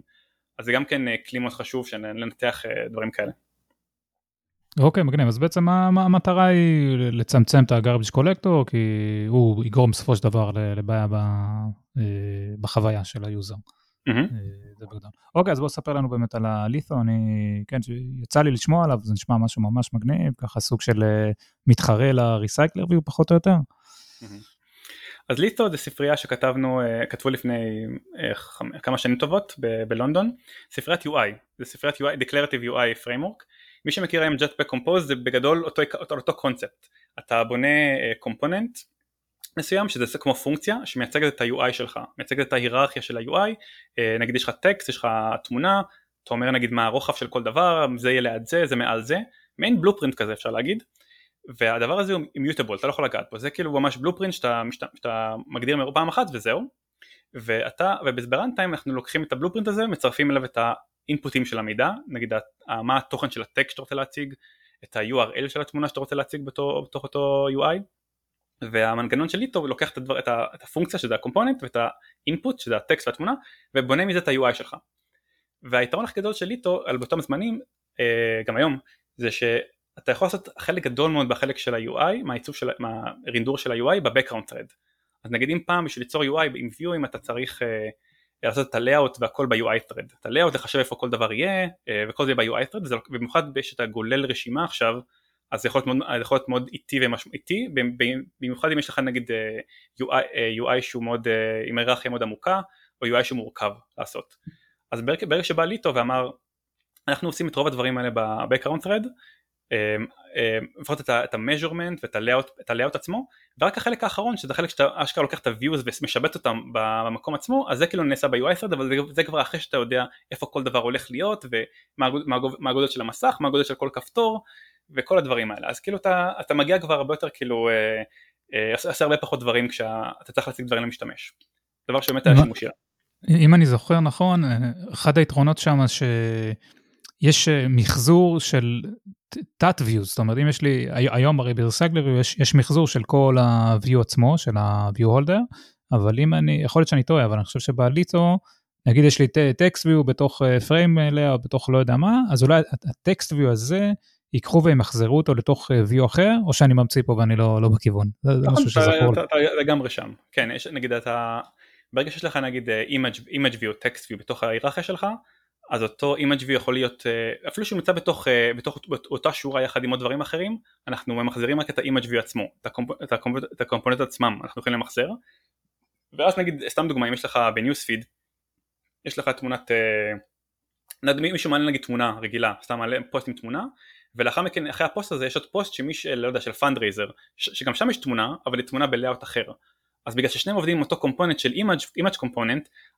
אותו component יכול, יכול להתמחזר בין שניהם יכול להיות reused בין שני, בין שני המקומות השונים שזה דבר, שזה דבר שלא יכולנו לעשות לפני כן. נגיד לפני כן היינו ממחזרים באמת שורות שלמות בניוספיד ואחרי שהגיע ליטו יכלנו למחזר ממש קומפוננטות אינדיבידואליות וזה שיפר משמעותית את כמות, ה, את כמות הריוז שיכולנו לעשות ו, וגם שיפר, שיפר כמובן ביצועים נגיד ראינו המון שיפור, נגיד כשהתחלנו לעבוד על זה ראינו באמת שהגלילה הרבה יותר מהירה השיפורים משמעותיים ראינו שיפורים של 20% נראה לי בחלק מהמקרים אה, בחלק מהדברים ש, ש, שעשינו כי זה באמת אה, שיפור משמעותי לעומת מה שהיה פעם לפני כן. אה, עוד לפני כן אגב ב newsfeed לא עשינו נגיד זה לא שכל פוסט ב newsfeed היה view שלם כי גם זה נגיד ממש לא הגיוני תחשוב על זה שכל פוסט הוא מאוד שונה מפוסט אחר בפייסבוק. אחד עם וידאו אחד עם photo אחד מראה fundraiser כמו שאמרתי אז אתה לא יכול ממש למחזר ביניהם אז גם אז כבר פירקנו את הפוסטים לשורות אז נגיד ה header למשל זה שורה זה view משלו אז כל ההדרים יכולים להתמחזר אחד עם השני. אז נגיד זה כן עבד פעם אבל עדיין אה, אם יש לך header יש עדיין כאילו סוגים שונים של הדרים לפעמים אז גם לא יכולנו להגיד אפילו שיש לך header עם כפתור פתאום כאשר ב header אחר אין כפתור בצד ימין אז פתאום, פתאום נדפקת אתה לא יכולת למחזר את הוויואים האלה אחד עם השני אה, ואחד, אבל, אבל עם ניטו אתה כן יכולת למחזר את כל האימאג' והטקסט ויו הקטנים יותר שנמצאים שם שזה היה שיפור מאוד משמעותי אז רגע, אז אתה היית חלק מהצוות שבעצם אה, יצר את זה, או לא, לא הבנתי אז לא, בדיוק? לא, אז אני הייתי, אז הצוות שיצר את זה, הצוות שנמצא בלונדון, הם פיתחו את ה framework הזה של Litho, אבל אה, בגלל שהצוות שלי הכיר את newsfeed אה, בצורה מאוד טובה, ורצינו להכניס את Litho ל newsfeed, אז אני הצוות שעזר במיגרציה של newsfeed ל Litho. עבדנו עם הצוות עצמו, מה שהיינו בלונדון איתם, ישבנו להמיר כל מיני אה, פוסטים, כל מיני נגיד את ה header למשל, את ה header של, אה, של אה, כל פוסטים ב newsfeed, ולאחר מכן התחלנו להמיר את, יודעת, כל ה, את השורה של הכפתורים הלייק וה comment, את, האימג'ים, את את כל הדברים שמרכיבים פוסטים, התחלנו לאט לאט להמיר אותם, את הדברים בסיסיים, ולאחר מכן, כאילו אנחנו, גם הצוות שלי זה שהוביל את כל ההמרה, ה migration המסיבי של newsfeed לתוך, ל Litho. כי עד אותו רגע כולם עבדו עם view עם כל נגיד, הרי מה, מה זה newsfeed, מה זה פייסבוק, זה, זה פלטפורמה. המוצר, המוצרים, יש הרבה מוצרים שונים שעובדים בתוך האפליקציה של פייסבוק, שיש צוותים שלמים שמוקדשים רק להם. נגיד הדוגמה של fundraiser, fundraiser שאמרתי זה משהו חדש, זה קיים לא יודע שנתיים, יש צוות שזה מה שהוא עושה, הוא עובד על fundraiser, הם עובדים כמובן על ה server side של זה, אבל הם גם מפתחים את, ה, את הפוסט, הסוג של הפוסט הזה ל newsfeed, גם עם ה-UI שלו, ועושים את זה גם לאנדרואיד וגם ל-iOS. והם כשהם כותבים את הדבר הזה אז הם כתבו את זה נגיד לא יודע אם נגיד פעם הם כותבים את זה עם views והיום כותבים את זה נגיד עם Litho כי זה ככה עובד ה framework של newsfeed אה, אה, לאחר השינויים שלנו. ו... זה שכאילו הפרדה טובה אתה אומר אני לא צריך לדעת מה הצוות האחר איך הוא מייצר את ה... כאילו עובדים על אותה פלטפורמה על ה Litho אבל אני לא, לא צריך לדעת בדיוק מה הם עושים אני מייצר את ה-views של הפוסטים מהסוג שלי שאני תומך בהם ויש הפרדה ככה ולא צריך להתערבב. לרוב כן, לרוב אתה לא צריך, אתה, אתה אמור להכיר נגיד איך ליטו עובד כדי ליצור את ה-UI כמו שצריך, אבל אם יש צוותים שונים שעובדים על פוסטים שונים, הם לא מכירים, הם לא צריכים להכיר אחד את השני כי הפרמוק עצמו זה פרמוק שאנחנו סיפקנו, הצוות שלי סיפק וגם תמך בו כל הזמן, אז נגיד ברגע שהוספנו ליטו אז תמכנו בכל מיני compatibility mode, שיכולת נגיד להמיר חלק מפוסט אה, לליטו וחלק להשאיר בתור view, רק, רק, רק בשביל שתוכל לעשות את זה בצורה אינקרמנטלית למשל.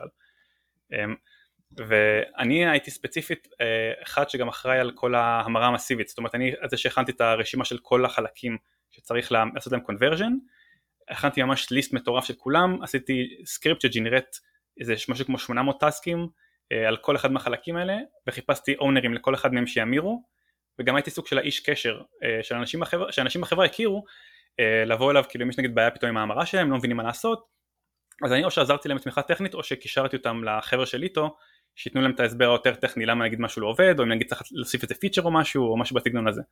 אז ככה גם יצא לי להכיר הרבה אנשים בחברה בזכות זה וגם יצא לי להכיר את ליטו הרבה יותר טוב כי באמת, באמת הכרתי את, הבעי, את הבעיות הראשונות שהיו בפרמוק הזה ו, ויצא לי גם לעזור לפתור אותם וגם כאילו יצא לי להכיר את הקוד של ליטו בעקבות כל העזרה הזאת שעשיתי עם אנשים. והיום זה 100% אה, Litho כל, ה, כל הפוסטים כל ה views שם ב newsfeed? אז היום הייתי אומר שזה, אני חושב שזה, אני חושב שזה, אני חושב, זה כל זה 100% נראה לי, אבל כאילו היו כאלה שיש להם תמיד את ה long tail הזה, את הפוסטים האלה שממש נדירים וגם אין להם איזה owner ממש ממש, ממש כאילו owner כאילו שעכשיו כאילו קיים, שאפילו עובד בחברה עדיין, יש פוסטים לפני 10 שנים אתה יודע, סוגי פוסטים שאין להם owner באמת, אז או שאנחנו לקחנו על עצמנו את ה ownership הזה ובאמת המרנו את זה, או שנגיד עשינו פשוט compatibility mode, לקחנו את ה-view שהם עשו, עטפנו אותו ב Litho component ואמרנו יאללה, כאילו אה, גם ככה הפוסט הזה מופיע פעם ב, אז מקסימום בעתיד נמיר את זה אם צריך. ואז ככה יכלנו לאט לאט להתחיל אה, לסדר, טיפה יותר לסדר את ה framework שלנו שיהיה יותר נקי ויותר כאילו פשוט לעבודה, אה, יותר שימושי. ונגיד אחד הדברים שאני עבדתי עליהם במקביל לכל הניהול של ה migration המטורף הזה זה על הוידאו component. כאשר הוידאו component זה component שהוא כמובן נשמע מאוד כאילו כמובן אה, בסיסי מאוד core כמו image component למשל אבל הוא הרבה יותר מורכב מה image component הוא מכיל הרבה state ה view עצמו היה עצום הוא גם לא תוחזק במשך די הרבה זמן אה, ממה שאני ראיתי. וכשנכנסתי לוידאו component באמת התחלתי כזה טיפה, טיפה לנקות להבין יצאתי באמת קודם כל compatibility כזה component שהוא compatibility כזה שנוכל להתחיל לפחות להתחיל להמשיך לעבוד איתו. אה, להמשיך לפתח על איתו אבל ה view הזה היה פשוט לא יעיל בעליל. אה, גם נראה שהוא גרם לנו לבעיות ביצועים אני חושב. ובנוסף לזה גם לא היה מחזור ממש בין מוצרי וידאו שונים. אז נגיד אם אתה מעלה עכשיו פוסט של וידאו לפייסבוק ואני, ואני עכשיו משתמש בפייסבוק אני גולל אני רואה פוסט מגיא אני רואה וידאו מגניב אני גולל שור, אה, לפוסט הבא ואני רואה פרסומת נגיד שיש בווידאו אז זה היה שני דברים אחרים לגמרי זה היה כאילו שני וידאו קומפוננטים שונים לחלוטין אין שום קשר ביניהם אין שום reuse וחבל על הזיכרון. כן זה בטח מלא, מלא ריסורסים כל, אה, כל דבר כזה. מלא זיכרון כל הווידאו זה פשוט עסק מורכב וכשהסתכלתי על זה אמרתי לעצמי טוב אני אני חושב, אני הסתכלתי וראיתי שיש פה הרבה הזדמנויות לשפר דברים ובאמת לשפר את החוויה של וידאו באופן כללי לא רק, לא רק עם Litho וקיבלתי החלטה להיכנס לעומק יותר לוידאו להבין איך זה עובד ו... כי הצוות של וידאו פשוט לא מכיר את, ה... את התשתית של newsfeed בצורה טובה מספיק. ואם אנחנו רוצים לגרום לוידאו לעבוד טוב יותר בניוספיד אז צריך שמישהו יכיר את שני העולמות גם את הוידאו בצורה טובה וגם את הניוספיד בצורה טובה. אז אמרתי לקחתי לעצמי אתגר בוא נכיר את הוידאו בצורה, בצורה יותר עמוקה ונשפר באמת את החוויה של וידאו וההחלטה הזאת הזניקה משהו כמו שנתיים של עבודה כמעט בלעדית על וידאו אה, לאחר מכן שבמהלכה אני עבדתי עם צוות וידאו שבסיאטל באופן די צמוד. אה, תיקנתי באגים בפרמוק של וידאו, תיקנתי באגים ב News Feed, כתבתי כל מיני פריימוורקים כאלה שעזרו לנו בהמשך, זה היה ממש עבודה מאוד מעניינת.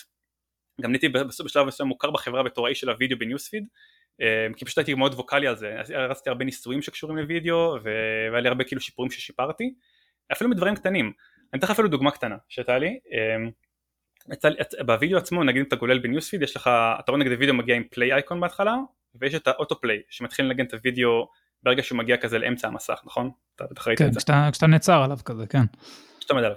אז, אה, אז שמתי לב שהדרך שאנחנו מעלימים את ה play icon ומחזירים אותו זה בלסדר את ה visibility שלו ל gone ואז ל visible אחר כך לאחר מכן. ואם לא יודע אם אתה זוכר אם אתה מכיר אבל אתה ראית בטח כשאתה משנה את ה visibility ל gone אז הוא עושה מריץ כאילו request layout על ה-view hierarchy ואשכרה עושה layout שלם על ה... מריץ עוד פעם layout על כל, על כל ההיררכיה של אותו view בגלל, כן. שאתה עושה את הדבר הזה. כן אז עדיף invisible נראה לי במקום אה, נכון, גון. נכון אני מסכים וזה מה שעשיתי וזה לבד השיפור הזה השינוי הזה לבד שיפר משהו כמו 2% בסקרול פרפורמנס של ניוספיד שזה המון שתבין. שתבין שבחצי אחוז לתיקון קטן זה נחשב מגניב ממש, אחוז זה כאילו וואו זה באמת שיפור מטורף, שני אחוז זה כאילו דבר שלא ציפיתי לו בכלל, ורק מהשינוי הקטנצ'יק הזה. וזה עוד יותר הוכיח לי כמה שיש הרבה, אה, בוא נגיד יש פה אה, אה, הרבה זהב מתחבא כאן מתחת, מתחת לתשתיות האלה, אז באמת שווה להיכנס יותר לעומק ולהבין איך זה עובד ולשפר את זה, וזה באמת מה שעשיתי, נכנסתי עמוק, כתבתי את ה... בהתחלה התחלתי עם, עם ה-view העצום של הוידאו שהיה לנו, עצבתי אותו בקומפוננט שלם, ועם הזמן התחלתי לפרק חלקים ממנו יותר ויותר ככה שהקומפוננט נהיה יותר ויותר uh, טהור בוא נגיד. פחות מכיל הרבה פחות מכיל סטייטים ודברים כאלה ויותר ויותר כאילו קרוב לברזלים. כאילו בסופו של דבר רציתי שיהיה לי כאילו משהו שהכי קרוב ל texture view שזה ה view הבסיסי שמשתמשים בו לוידאו. uh, ו- וכל מה שמעליו כאילו יהיה גם component, קומפוננטות שונות. נגיד ה play icon למשל זה ה view שהיה חלק מההיררכיה של ה view component והיה גם כאילו עוד ויואים שונים שאנחנו קוראים להם פלאגינים נגיד אה, אם אתה רואה וידאו שהוא live אז יש לך את, ה, את האייקון של ה live הזה האדום המהבהב בצד ימין למעלה. אה, וגם אם אתה נגיד אה, רואה וידאו יש לפעמים את ה progress bar למטה שמראה את הזמן ואתה יכול כזה לעשות seek לעבור כאילו יודע, למקום אחר בווידאו. אז כל הדברים האלה זה פלאגינים זה, זה ויואים שהוספנו להיררכיה של הווידאו. וכמובן שכל דבר בפלאגינים האלה גם נגיד request layout פתאום יכול להשפיע על כל ההיררכיה שמשפיע על הווידאו שעושה לך בלאגן ב state שלו לפעמים, לך מסך שחור, לפעמים הווידאו נעלם לך פתאום, כאילו היה כל מיני דברים שכאילו יכול, יכולו להיגרם בגלל, בגלל זה, ובנוסף לכך, ה layout שהשתמשנו בו אז בשביל להציג את כל הפלאגינים האלה, זה לאוט שפיתחו אנשים, אנשים בחברה שלנו שנקרא Anchor Layout, אה, ומה שהוא עושה הוא Anchor, אתה אומר לו, אתה מייצר נגיד פלאגין, אתה אומר לו אני רוצה שזה יהיה Anchor לסנטר, או לטופ רייט למשל, לטופ לפט, וזה כאילו זה, זה משהו כמובן זה נכתב הרבה לפני constraint layout ואני לא יודע אפילו מה מצב מה איך היה רלטיב לעוד באותה תקופה. אז כאילו זה אולי, אולי היה יעיל באמת. הוא עושה שני מעברים של layout באותו זמן בשביל כל דבר כזה. אז קיצר כל request layout שאתה עושה הוא הכמות הלאוטים שזה גורם זה פשוט היה לא, לא הגיונית. והסתכלתי על זה ואמרתי טוב אני יכול לפתור, יכול לפתור את זה איך, איך לא? עם ליטו כי ליטו מה שאחד הדברים שהוא עושה זה הוא משטיח באמת את ה-UI שלך. אתה לא צריך עכשיו נגיד לעשות ליניאר לאוט וליניאר לאוט והכל. אתה אומר לו איפה הדברים צריכים להיות הוא יוצר לך פריים לאוט אחד גדול על הכל ופשוט משבץ לך את כל האובייקטים במקומות אבסולוטיים לפי המז'רמנט שהוא עשה מקודם וזהו. וכאילו ו... ואז הוא יודע להציג ולהוריד את הדברים האלה לפי הצורך. ו... וגם שיפור, גם שיפור שלהם זה נגיד שהוא Litho הוא יודע לעשות incremental mount זאת אומרת אם אתה הוא אינקרמנטלית עושה לך אה, משבץ את הוויואים בתוך הקומפוננטות ככל שאתה גולל. אז אם נגיד יש לך פוסט שהוא מאוד ארוך מאוד גדול מאוד ארוך כזה ויש חלק למטה שהוא כבד שעדיין, שעדיין צריך להראות אותו אנחנו לא, לא נעשה inflate ל view הזה בהכרח באותו רגע אנחנו לא נטען אותו אה, אה, עד אשר ה user כאילו אשכרה מגיע, עד, עד, עד אשר ה component הזה הוא מגיע ל viewport והמשתמש רואה אותו שרק אז כבר יותר רלוונטי. אה, מגניב. זה גם כן מה שאתה חוסך עם ליטו הרבה ככה כי במיוחד בניוספיד זה משמעותי שאתה יש לך הרבה פוסטים כאלה כבדים אתה לא רוצה לטעון דברים שמיותרים אז זה גם כן חסך לנו מלא דברים. ובווידאו זה היה משמעותי כי באמת יש לך לפעמים יש לך הרבה פלאגינים שהם לא תמיד רלוונטיים שאתה מתחיל, מתחיל לנגן את הוידאו. אז כשאתה מתחיל לנגן את הוידאו אתה רוצה שהוידאו יתחיל לנגן ואז לראות אולי פלאגינים בתחתית אולי שלא לא יהיה רלוונטיים או נגיד את ה play, או נגיד את הכפתור של ה like, comment או כאלה דברים שכאילו בפוסט עצמו שהם גם כן Litho אתה לא בהכרח צריך לראות אותם, לראות אותם בהתחלה. אז בקיצור זה השימושים אז, אה, אז הפלאגינים זה באמת אה, נקודת, אה, נקודה שבה הצלחתי להראות באמת את החוזקה של Litho ב framework שלנו כי כתבתי framework נפרד לגמרי לפלאגינים שבו אתה יוצר Litho component לכל plugin. אתה יכול גם להגדיר על כזה כזה, כזה plugin descriptor שאתה מגדיר איפה ה plugin הזה יופיע. והכל כזה סטטי כמובן. ניסיתי שהכל יהיה סטטי של כמה שפחות אובייקטים. ואתה יוצר אתה בונה, אתה בונה לך נגיד אה, רשימה, אתה בונה לך כמו, כמו פאקים כאלה, plugin pack של נגיד מכל סוג וידאו יש את ה plugin pack שלו, נגיד live video יש את ה live המהבהב הזה נגיד, שאין אותו בדברים אחרים. לפרסומות אולי יש להם איזה plugin אחר שמראה, לא יודע, click here to show more, דברים כאלה. אז כאילו כל הפלאגינים האלה בסופו של דבר היה מאוד נוח לכתוב אותם עם Litho, כי זה מאוד פשוט וגם היה מאוד, אה, ה framework עצמו עשיתי שהוא יהיה מאוד, מאוד קליל גם לבדיקות, ככה שאתה רוצה לבדוק אה, פלאגינים חדשים והכל, זה נורא קל להוסיף plugin בצורה הזאת ולא בצורה של view hierarchy שהוא היה לנו פשוט איזה איזה class עצום כזה שפשוט אתה עושה כזה if הווידאו live אז אתה מוסיף את הוויואים האלה if הווידאו הוא ככה אז כאילו ממש גם להפריד את הקוד שלך בצורה שיהיה יותר נוח אה, לעבודה ולניהול זה גם היה משהו משמעותי שהרווחנו בזכות ה Litho בסופו של דבר. כן הרבה, הרבה יותר מודולרי מה שנקרא. נכון נכון. קיבלת איזה מילה טובה ממרק על הפרפורמנס גיינס האלה? לא דיבר איתי בכלל מרק. לא אמר לי כלום. אני אזרוק לו מילה על זה באמת. כן, לא, לא מתאים. אה, אבל תשמע, נשמע חתיכת, אה, חתיכת עבודה שמה. ואין ספק שהיום בכלל הווידאו זה אחד הדברים נראה לי הכי חשובים לפייסבוק. אה, אז זה שהקומפוננט הזאת השתפרה זה לגמרי תוספת גדולה בכלל לאפליקציה. מאוד משמעותי וידאו. זה ברמה אפילו ש... ככל שאני בודק את הדברים האלה אני כאילו הייתי מריץ ניסויים כל הזמן הרי בפייסבוק יש לנו כלי מאוד נוח של A-B טסט כזה שאתה יכול להריץ ניסויים בצורה מאוד פשוטה ולעקוב אחרי מטריקות שרלוונטיות uh, לניסוי הזה ואפילו מטריקות כזה כלליות של החברה אז שהן חשובות לחברה. כמו נגיד לא יודע, ריטן, לא יודע uh, כמה דאפ וכאלה. אז uh, באחד, הש... שנראה שעשיתי את הניסוי של ה video component של, ה... של הוידאו אז כן הוא שיפר כאילו את ה-watch time כמה אנשים צפו בווידאו והכל אבל גם עוד דבר שהוא שיפר ששמתי לב הוא גם שיפר את ה-revenue של החברה.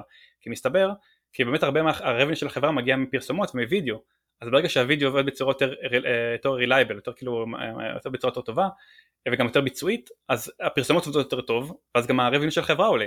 אז יצא שכאילו ה video component העלה את ה-revenue של החברה באיזה חצי אחוז שאני אפילו לא יודע כמה זה אבל זה, אני בטוח שזה משהו נחמד. כן, אה, ולא לא, לא, לא קיבלתי שום מעשר מזה אגב לשאלתך אבל כן, זה היה נחמד. וואלה מגניב. אה, יפה איזה, איזה עוד ככה אה, שיפורי performance עשית אחרי העניין הזה של הוידאו? או שאתה עדיין על זה? על הוידאו, הוידאו הפסקתי לעבוד על זה. אחרי הוידאו אני עזרתי טיפה לחבר'ה של Stories התחיל להיכנס לעניינים. כל ה Facebook Stories נהיה מאוד חזק וגם שם יש וידאו. והם חיפשו מישהו, כאילו היה שם מישהו שהתחיל לעבוד על, על הוידאו ולשפר את, איך שהוידאו עובד ב Stories וגם שם כאילו הם נתקלו בבעיות הווידאו היה, ה play לא עבד מספיק טוב, היה מסכים שחורים פתאום שהווידאו נעלם מהמסך, אז פשוט ביקשו ממני עזרה לעזור להם, אז הצטרפתי לצוות של Stories לאיזה כמה חודשים, וניסיתי להבין מה הבעיה שם, וגם שם הייתה בשביל להבין את הבעיה הייתי צריך ממש להיכנס עמוק לקוד אז הייתי צריך ללמוד את ה, איך, story, איך התשתית של ה Stories עובד לעומק אבל למזלי כבר הכרתי את Litho לעומק והכרתי את הוידאו לעומק. אז ככה שרק ה Stories היה חסר לי כדי להבין את כל, איך הכל עובד ביחד וזה מה שעזר לי למצוא את הבעיה שהייתה שם פשוט איזה בעיה של אה, תזמון שאיך ה Litho, איך ה Litho עושה, אה, מייצר את, את ה video component לקראת המסך הבא ברגע שאתה נגיד עובר בין מסכים ב Stories אז זה לא כמו גלילה.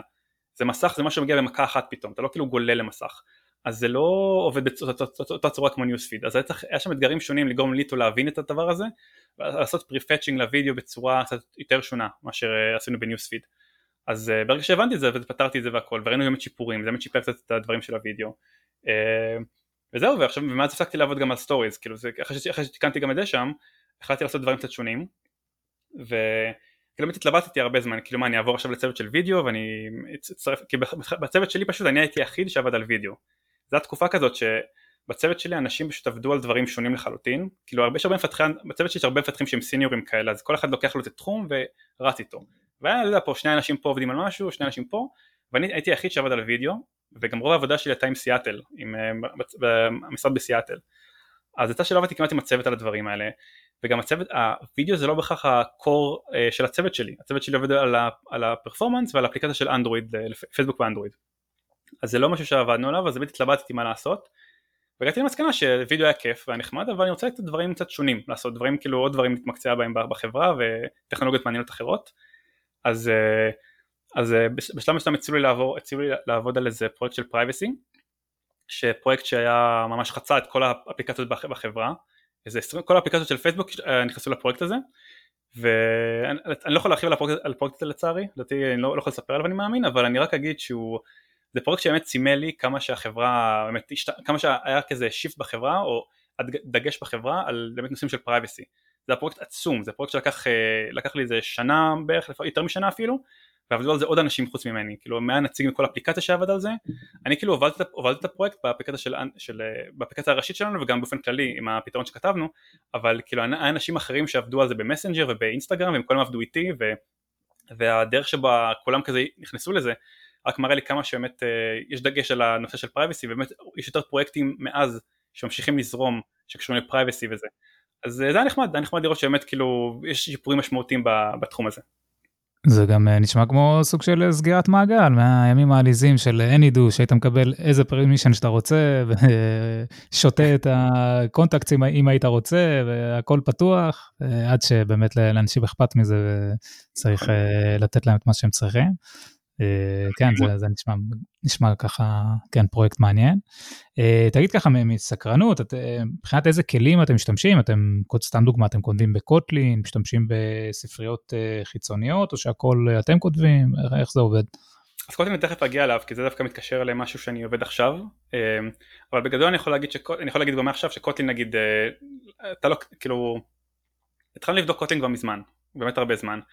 ויש יש, יש בעיות עם קוטלין, גם סוויפט למשל זה דבר שב-iOS עדיין לא נכנסנו בצורה מלאה. כי שפה חדשה, קומפיילר חדש, הוא עדיין לא מאופטם כמו קומפיילרים שנים שעובדים כבר שנים. ה code base שלנו הוא עצום, יש המון קוד והדרך שבה אנחנו עובדים עם קוד היא קצת שונה אולי מאחרים, אנחנו עובדים נגיד עם Buck ולא עם Gradle למשל והדרך שאנחנו מקפלים את הקוד שלנו לא בהכרח מתאימה ל... ל לבעיות שנגיד אולי קיימות כיום ב compiler של Kotlin שנגיד לא קיים אולי אם אתה עובד על פרויקטים קטנים יותר. או, או לחלופין עובד עם Gradle למשל. אז מההתחלה כבר שמענו שיש, שמענו שיש בעיות עם Kotlin שהוא באמת איטי יותר אה, גם, גם, גם גרם ל-APK שלנו ל-APK להיות מנופח בעבר. אה, אז כאילו באמת עם הזמן כאילו אנחנו בדקנו אה, עשינו בדיקה השארנו את זה כזה על אש קטנה. עם הזמן גם אנשים יותר ויותר חקרו נושאים שונים של קוטלין ותמיד זה כזה היה על אש קטנה כזה. וממש לפני לא יודע שנה בערך הצוות שלי לקח אה, בעלות על ה... להוביל את הקוטלין, את האדופשן של קוטלין בפייסבוק לאנדרואיד, אפליקציה הראשית שלנו. ועד אותו רגע כאילו אינסטגרם נגיד עשו טיפה POC על זה, בדקו איך זה עובד, איך זה עובד אצלם, ועוד כמה אפליקציות, כאילו היו כמה אפליקציות כאלה קטנות שכתבו בקוטלין נגיד קוטלין אונלי וכאלה, אבל עדיין באפליקציה הראשית שלנו, בגלל שכל כך כאילו אה, משמעותית וגם כאילו מלא, מלא קוד שם, לא עשינו את זה עדיין. אז הצוות שלי נכנס לזה חזק, גם כתבנו כלים שמאפשרים לך לפרמט את הקוד שלך, לעשות המרה בין Java לקוטלין בצורה טובה, אה, גם לעבוד על הבילד טיים, לעבוד על האנדרואיד סטודיו, נגיד, אה, אתה בטח אתה אולי מכיר, אבל Android Studio הוא לא, לא סוחב קצת עם ה Kotlin, קצת קשה לו, עם ה compilation. כן, בכלל קשה עם Android Studio בלי קשר, אבל אה, כן. אז במיוחד עם Kotlin זה נראה וגם הם מודעים לזה, JetBrains. והם עובדים על זה, הם משפרים את זה, הם עובדים עכשיו על ה compiler חדש נגיד, שאמור להיות, לדעתי, גולת הכותרת, ולהיות כאילו ממש מהיר וטוב, אבל אנחנו קשה לנו להסתמך על זה, כי גם ה code base שלנו עצום, וגם ה... אנחנו לא עובדים עם Gradle, אנחנו עובדים עם Buck, אנחנו בטוחים שגם אם זה יעבוד טוב להרבה אנשים, זה עדיין לא יעבוד מספיק טוב עבורנו. אז אנחנו נכנסים עכשיו חזק לעולם של Kotlin וה build time, להבין טוב יותר איך אנחנו עושים את זה בצורה שמתאימה ל code base שלנו. ואז הצוות שלי עבד על זה קשה, עבד על כאילו גם על להמיר דברים, דברים קריטיים ל Kotlin, נגיד ה-DI למשל, זו דוגמה קלאסית, אנחנו לא עובדים עם, עם Dagger או עם Hilt, יש לנו משהו משלנו של DI, שאנחנו כבר שנים עובדים איתו, ו... והדבר הזה היינו צריכים לכתוב compiler plugin בשבילו, למשל, כדי שזה יעבוד טוב.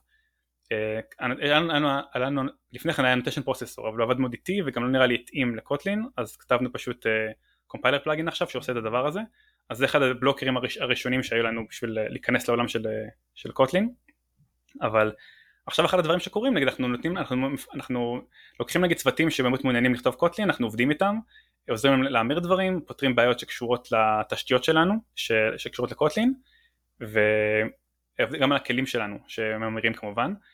ואנחנו גם, גם שומעים מהם על, על החוויה של הפיתוח גם כי זה גם כן חלק מאוד חשוב. אחד הדברים שאנשים מתלוננים שאנדרואיד סטודיו פשוט איטי מדי הוא כופה מלא אה, אפשר, פשוט אפשר לעבוד ככה, כאילו ברמה שכאילו אנשים פשוט לא רוצים לפתח בגלל שזה פשוט איטי מאוד.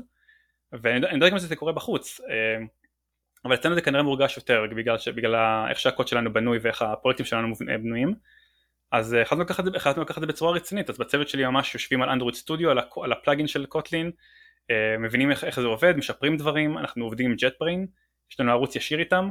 אנחנו פותחים להם באגים אנחנו גם מתקנים באגים בעצמנו ומעלים, ומעלים אליהם. אה, ושיפרנו לא מעט ביצועים, בצוות שלי באמת עשו שיפורים די מטורפים על, הפריזה, על הפריזים שיש באנדרואיד, אה, על כל מיני, על כל מיני, כל מיני קראשים שהיו בעבר, אה, גם כן שיפרנו אותם, אז החוויה הרבה יותר, הרבה יותר טובה עכשיו, ואחד הדברים שעדיין חסרים זה הבילד האינקרמנטלי, שנגד אם ה-IDE עובד לך טוב, אתה יודע, code highlighting הוא מהיר, זה נחמד, אבל אם אתה מנסה עכשיו לבנות משהו, עדיין זה איטי יחסית בהשוואה לג'אווה, בצורה די משמעותית, בצורה די מורגשת, ואנחנו מאוד רוצים לטפל בזה עכשיו ולעבוד על זה, וזה אחד הדברים שאני עכשיו אה, נכנס אליהם ממש אה, בחודשים האלה אה, נשפ... ממש אני אכנס ל Buck, להבין איך Buck עובד, להבין איך Kotlin עובד, איך ה compiler של Kotlin עובד, לנסות למצוא איך אנחנו משפרים את זה.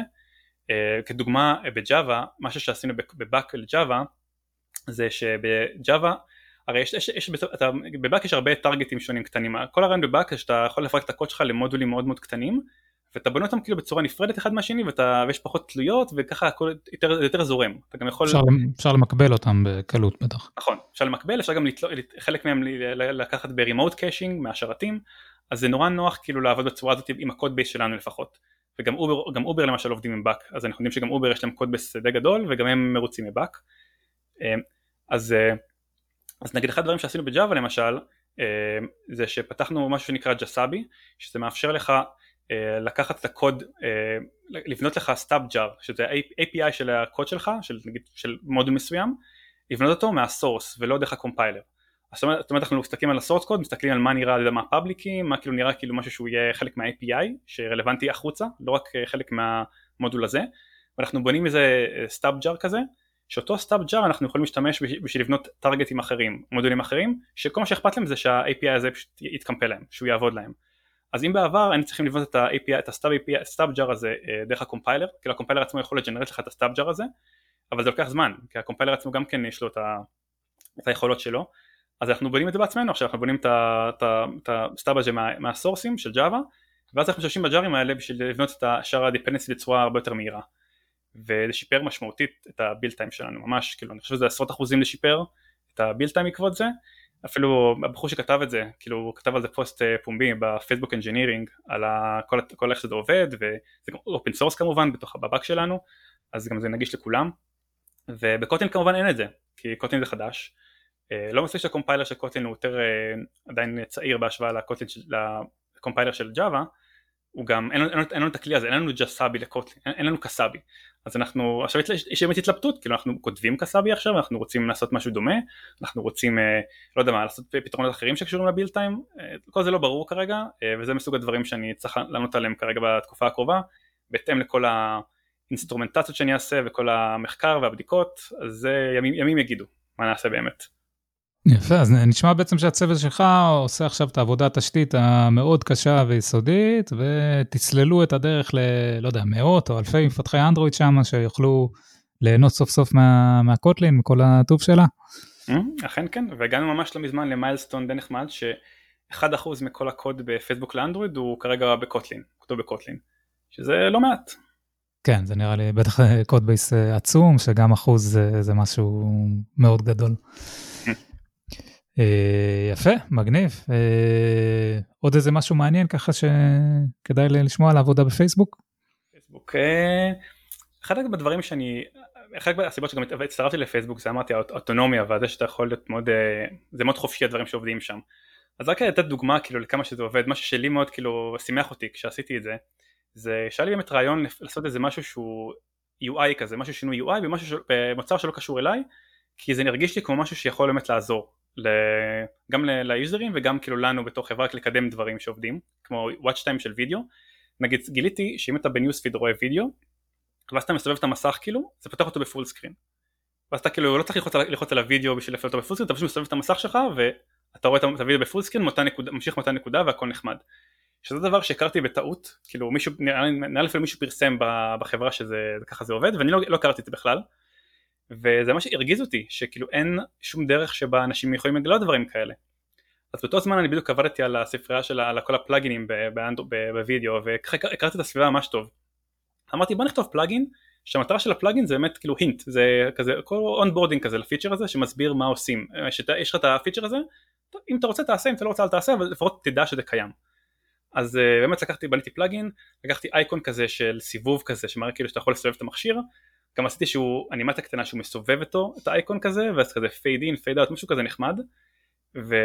ועשיתי את זה שבכל שאתה מתקין את האפליקציה נגיד אז בחמש וידאוים הראשונים שאתה רואה אה, ככה בדרך ה newsfeed אז הוא מראה לך את הדבר הזה את האייקון הזה ככה שתדע שזה אפשרי. ו...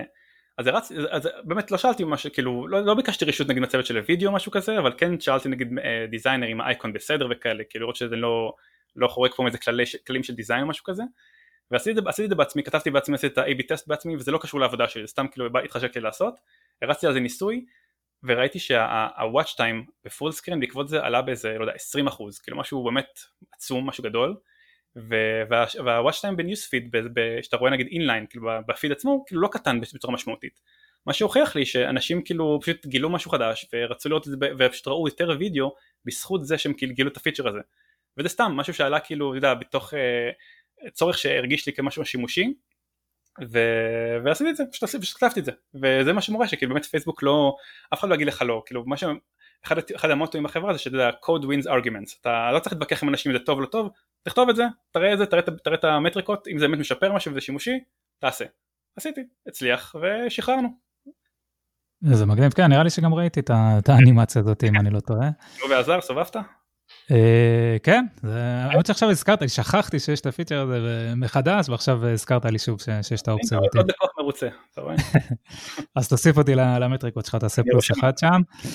אה, אבל איזה יופי, כן, זה בגדול העניין של לעשות אימפקט אה, ואוטונומיה, כמו שאתה אומר, לתת לכם את האופציה לעשות דברים בעצמכם, ונשמע כאילו שיש כל כך הרבה יוזרים, אז תמיד אפשר לעשות A-B טסט ולהביא כמה, מה, מה זה A-B טסט אצלכם, כמה, מה הסמפל, כאילו, אצלך, כאילו, להביא מיליון איש זה, זה כלום, או שאתם עושים את כן. זה על... אתה פותח ל-1% יש לך פתאום עשרות מיליונים בניסוי, אז צריך כן. להיזהר. אוקיי, מגניב לאללה, נשמע באמת חוויה מעניינת. אה, טוב, היה שיחה ממש מעניינת, אנחנו, אנחנו לקראת סיום ככה. אה, אז אני אשאל אותך איזה כמה שאלות ככה שאני, שאני שואל את, אה, את כל האורחים, שאלות ככה כלליות. אז קודם כל, מה הדבר הכי מתסכל בפיתוח לאנדרואיד מבחינתך? אמ, הייתי אומר שאולי הדבר שמתסכל אותי מאוד זה גם דבר שהוא ברכה באנדרואיד, שזה הקסטומיזציה. אתה יכול לקסטם את אנדרואיד כמו שאתה, כמו שאתה רוצה וזה נותן פתח להרבה חברות ליצור כאילו סוג של flavor משלהם של אנדרואיד שזה מגניב, זה לא יודע, אם זה שימושי למשתמש או לא זה כבר uh, טיעון אחר אבל אני חושב שהרבה פעמים זה גם כן פוגע משתמש כי אתם משתמשים לא רואים חוויה אחידה ולפעמים סמסונג אתה יודע עושים bloat להרבה דברים שכאילו לא מעניינים ואז מרחיקים אנשים מעולם של אנדרואיד בעקבות זה אבל מצד שני אני מאוד אוהב את האפשרות שאתה יכול להיות הרבה סוגים של אנדרואיד וזה לא כאילו מונוטוני כמו שיש באייפון שאתה רואה תמיד אותו דבר אז זה נחמד שיש את, הדבר, את הגיוון הזה אבל זה גם גורם הרבה סבל uh, למפתחים לפעמים. ואני רואה, בזה, רואה את זה המון בפייסבוק שאתה כותב משהו ופתאום אתה רואה איזה קריסה באיזה מכשיר אתה יודע שבחיים לא שמעת עליו משהו בהודו כזה שפתאום קרס ואתה לא מבין למה הוא קרס וגם אין לך את המכשיר הזה לבדוק את זה אז אתה ממש מסתבך עם זה ואתה לא יודע מה לעשות כאילו. היה אפילו מקרה שמישהו דיבק איזה בעיה ואשכרה ה-QA שלנו בהודו, היה לנו QA כזה בהודו שהוא עובד והוא צריך איכשהו לשחזר את הבעיה באיזה מכשיר מאוד ספציפי, הוא שלח את המכשיר הזה אצלנו, אלינו בפדקס כדי שנוכל לבדוק את זה, כי פשוט שום מכשיר שלנו לא יצטרך לשחזר את זה, אז אה, אנשים הולכים ממש to great length כדי לשחזר באגים כאלה, כי זה מכשירים באמת שונים, וזה משהו שעצבן אותי, מה שגם לי קרה בעבודה שלי, שהיה לי איזה קראש, היה לי איזה פיצ'ר שעבדתי עליו, שהוא קרא את כל הקומפוננטס באנדרואיד מניפסט, ושמתי לב שמכשירים מסוימים הוא פשוט קרס, למה? כי פשוט לא היה components בכלל, כאילו לא היה activities, לא היה services במניפסט, ולא הבנתי למה, כאילו זה לא הגיוני, והשתמשתי ב package manager, אתה יודע, לא עשיתי לא איזה API uh, hidden או משהו כזה, אז איך ה package manager לא לא מחזיר לי את ה component של המכשיר? חקרתי חקרתי, מה התברר?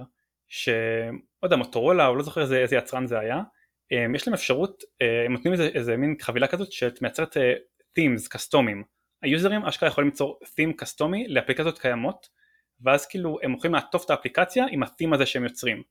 אז הם לקחו את פייסבוק, עשו את ה-theme שלהם, לא יודע, שיהיה בצבע ירוק או whatever, אה, שמו את ה-APK הזה אצלם, וכשאני פונה ל package manager אני מקבל איזה מין stub manifest כזה, במקום את המניפסט הרגיל שלי, ואז אני לא רואה את ה component בכלל, כי המניפסט שמוחצן אליי הוא לא המניפסט האמיתי. אז הקוד שלי קרס בגלל זה ולא יכולתי לטפל בזה. מה שהיינו צריכים, אגב, בשביל לפתור את זה היינו צריכים לכתוב פרסר אה, משלנו לאנדרואיד מניפסט, שזה היה מעצבן קצת בפני עצמו, אבל זה עבד. אבל זה סתם משהו מתסכל כזה שצריך לחשוב על הדברים האלה ולהתעסק עם דברים שונים בכל מיני יצרנים שונים כי זה חשב שזה משהו נחמד אה, וזה חשב שזה יעזור למשתמש מבחינת סוללה. אה, עוד דוגמה אגב זה, זה וואווה שהם מאוד אגרסיביים בקטע של ה-Background, להרצת דברים ב-Background באמת אני עבדתי על, על, על טיפה על Background, על Background Jobs בשלב מסוים ובאמת אתה רואה באנדרואיד 8 בוואווה אתה רואה פשוט מלא בעיות כאילו מלא בעיות שקורות למלא קריסות בגלל שפשוט הם מאוד אגרסיביים עם ה-Battery Management אז זה גם כן, קצת. כן, יש, יש איזה אתר שאם אני לא טועה נקרא Don't, Don't Kill My App או משהו כזה, שעושה שיימינג לכל היצרנים האלה ש, שלא נותנים לסרוויסים אה, לרוץ כמו שצריך, אה, והוא בדיוק מסביר כל יצרן מה, מה הוא עושה ואיך אפשר להתגבר על זה, ולא לא תמיד אפשר באמת להתגבר. אבל כן, בגדול הם עושים את זה, אתה יודע, בשביל לקבל אה, כביכול פרפורמנס יותר טוב לבטריה, ושלא באמת אכפת להם מה, מהאפליקציות ושצריכות להריץ ברקע דברים. אבל העיקר לשפר את הביצועים של הבטריה כביכול. כן, זה, זה באמת משהו שמעצבן. תסכל, כן. אה, אוקיי, מעניין. אה, האם יש לך אפליקציה אישית בפלייסטור? אז אה, פעם היו לי אפליקציות שכתבתי בשביל, אה, בשביל הבלוג שלי, ככה להציג את נגיד את הסינק אדפטר וכל מיני, מיני אנימציות, אנימציות שעבדתי עליהן בעבר. אז זה כן עשיתי נגיד פעם, אבל זה כבר לא קיים לדעתי, כל, כל הפוליסי ו... כן, אפליקציות אה, דמו כאלה אתה מתכוון. כן, דמו כאלה. אז וזה נראה לי זה לא קיים כבר באמת, כי בטח, בטח גוגל הורידו את זה. אמ, ואה, אפילו באנידו, אם אתה זוכר, כתבתי אפליקציה סאונדבורד כזה, כשעזבתי את אנידו, לא, לא יודע אם אתה זוכר, אם היית שם באותו זמן. כן, כן, נראה לי שאני זוכר. כן, כתבתי סאונדבורד כזה של כל מיני דברים שהייתי אומר פעם בוויכוחים בחברה. אה, נכון, נכון, כן, כן. כתבתי לזה מיר מודי. נכון, אני זוכר את זה. ממורמר כאילו על דברים.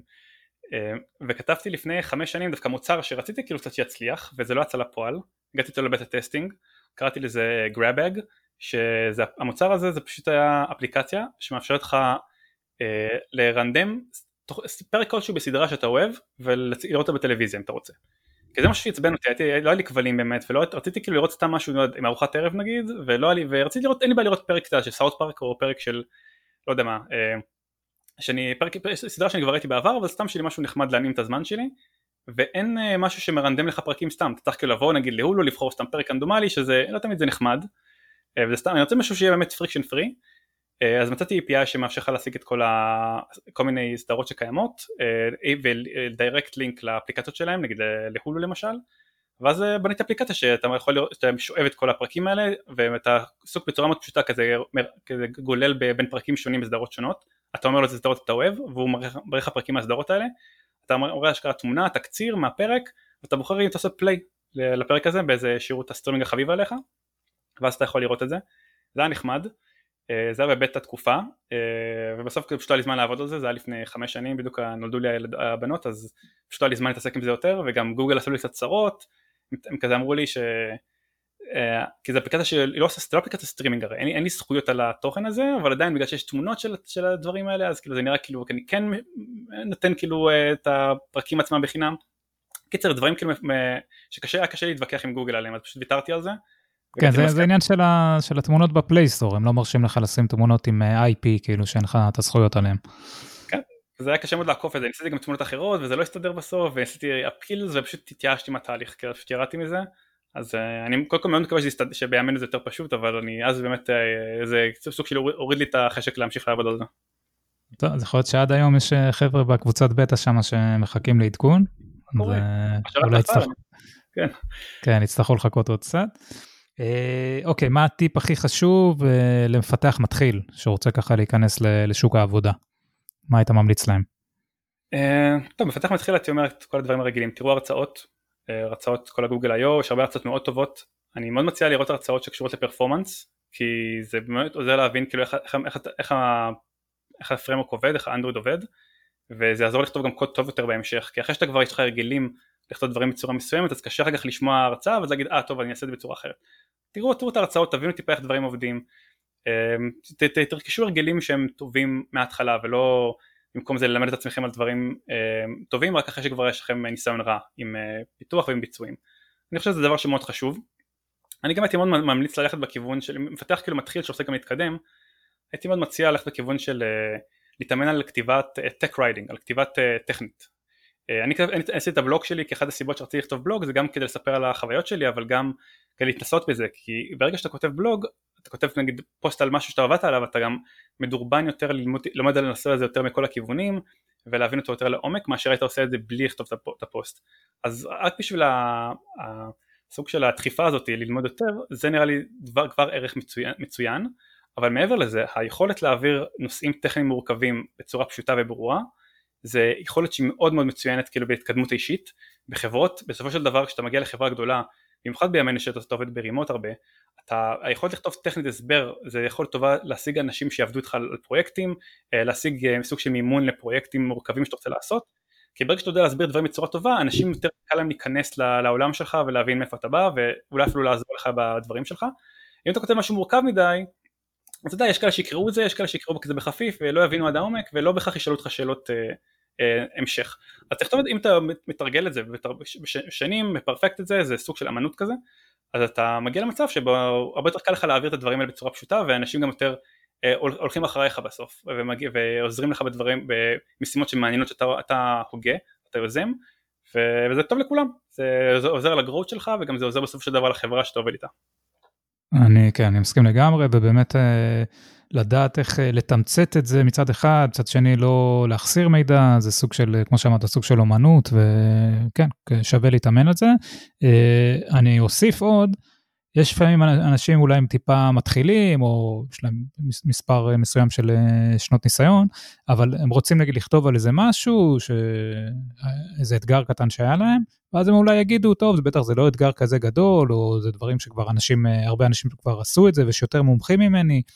אז כל המחשבות האלה הן מיותרות, כי בעצם מספיק שתכתבו על זה ויהיה, תמיד יהיו אנשים שהם עם פחות ניסיון מכם בעצם, שהפוסט הזה יכול לגמרי לעזור להם. אז, אז ת, תמיד יש אה, שוק ונישה ל, ל, כמעט לכל פוסט שאתם יכולים לחשוב עליה, אה, עליו, אז, אה, אז צאו לדרך, כאילו שווה, שווה לכתוב את זה בכל מקרה, זה יעזור לכם, יכול לעזור לאנשים נוספים, לגמרי אחלה המלצה ואני לגמרי מסכים איתך.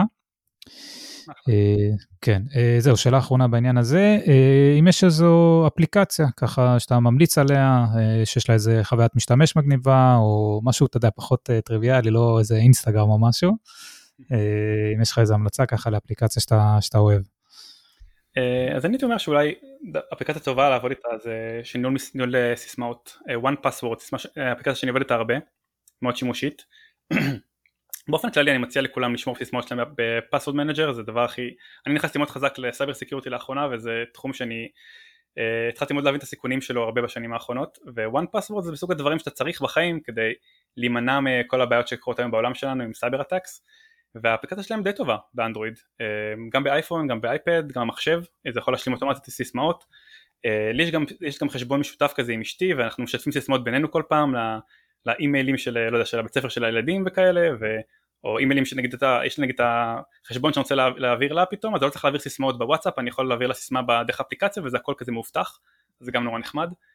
ואתה יכול ללמוד להפריד שם כזה כל מיני כספות לדברים שונים, נגיד כספת של סיסמאות, סיסמאות של ההורים שלי וסיסמאות של ההורים של אשתי, ואז אני יכול לשמוע סיסמאות שלהם גם בצורה מובטחת, כי פעם באיזה שנה שנתיים שוכחים את כל הסיסמאות שלהם וצריך לעשות לי מיפוס, או אבא שלי למשל שרושם סיסמאות על על דף קטן בפונט מיקרוסקופי וחושב שזה מנגנון אבטחה שימושי באמת, כן. אז, אז לא, אז אני ככה אני כותב את כל הדברים האלה שם, מגבה אותם ו, וזה גם שומר עליהם על הסיסמאות בצורה כזאת.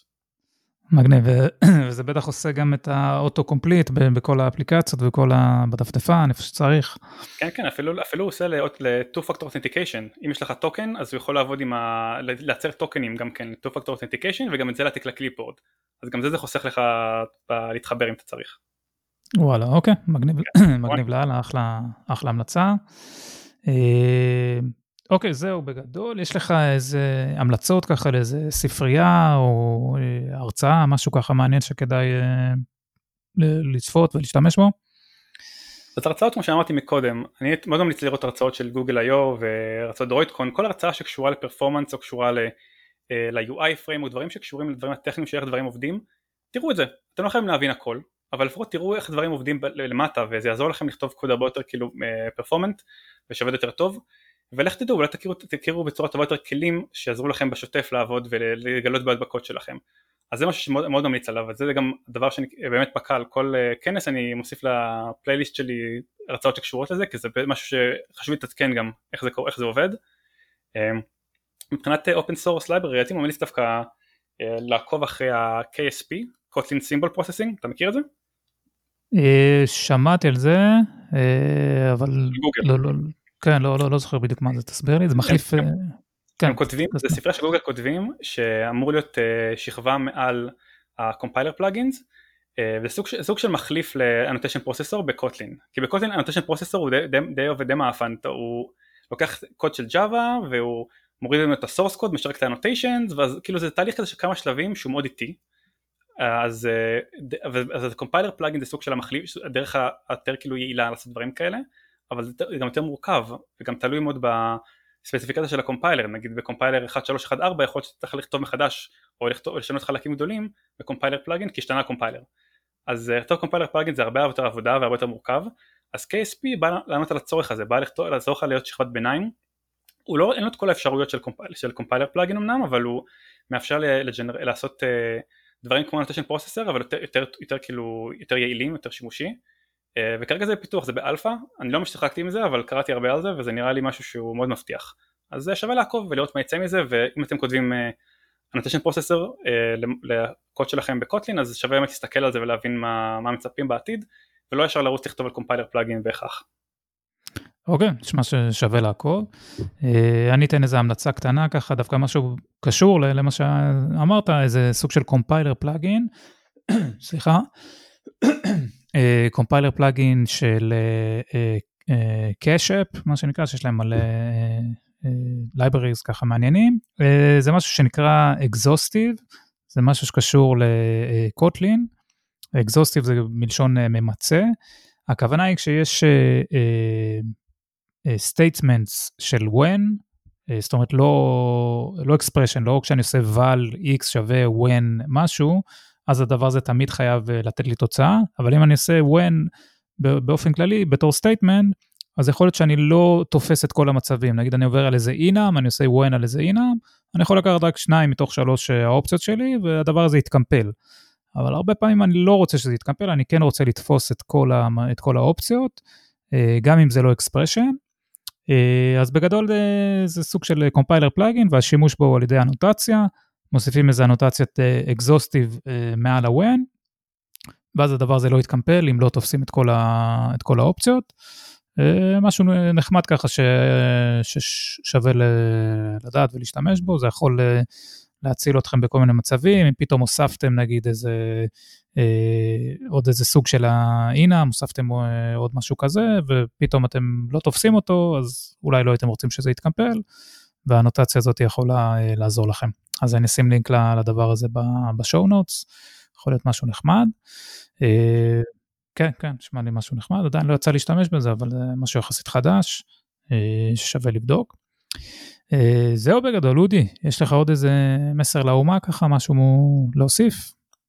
הייתי אומר, אה, תרחיבו אופקים, תנסו דברים חדשים. באמת, כל דבר, בסיפור שסיפרתי פה היום, וגם כל הדברים שעבדתי בהם, באמת עשיתי דבר, השתדלתי, השתדלתי לעשות דברים מאוד שונים, כדי להתאמן. נגיד, אין לי עבדתי על UI הרבה, סמסונג עבדתי על AOSP, כאילו כל פעם בחרתי תחום גדול שונה, והתעסק בו והתמקצע בו ואני חושב שדווקא זה מאוד עזר לי בסופו של דבר לפתור בעיות מאוד מורכבות כי, כי היה לי הרבה ניסיון בדברים שמאוד שונים ומאוד זה וגם בלי קשר זה מעניין להרחיב את האופקים ללמוד דברים אחרים אז מאוד ממליץ בחום כאילו לא להיתקע נגיד רק על UI או רק על סרוויסים ורק על Backend טיפה לצאת מהקומפורט זון ולעשות דברים מעניינים שיפתחו אתכם גם בהמשך. לגמרי, אחלה, אחלה טיפ. אה, זהו אודי, סיימנו את הפרק, היה לי ממש כיף ולמדתי המון ואני בטוח שגם המאזינים ייהנו, אז קודם כל תודה רבה. תודה, אני גם נהניתי. אה, וזהו, אז אנחנו נתראה בפרק הבא, אה, להתראות. יאללה ביי. תודה שהאזנתם לפרק של OnCreate. אם נהניתם, זה יעזור לי אם תוכלו לדרג את הפודקאסט ולשתף אותו. אתם יכולים ליצור איתי קשר במייל oncreatepod@gmail.com. כדי לקבל תכנים מעניינים בנושא פיתוח לאנדרואיד, אתם יכולים להירשם לניוזלטר שלי ב-oncreatedigest.com.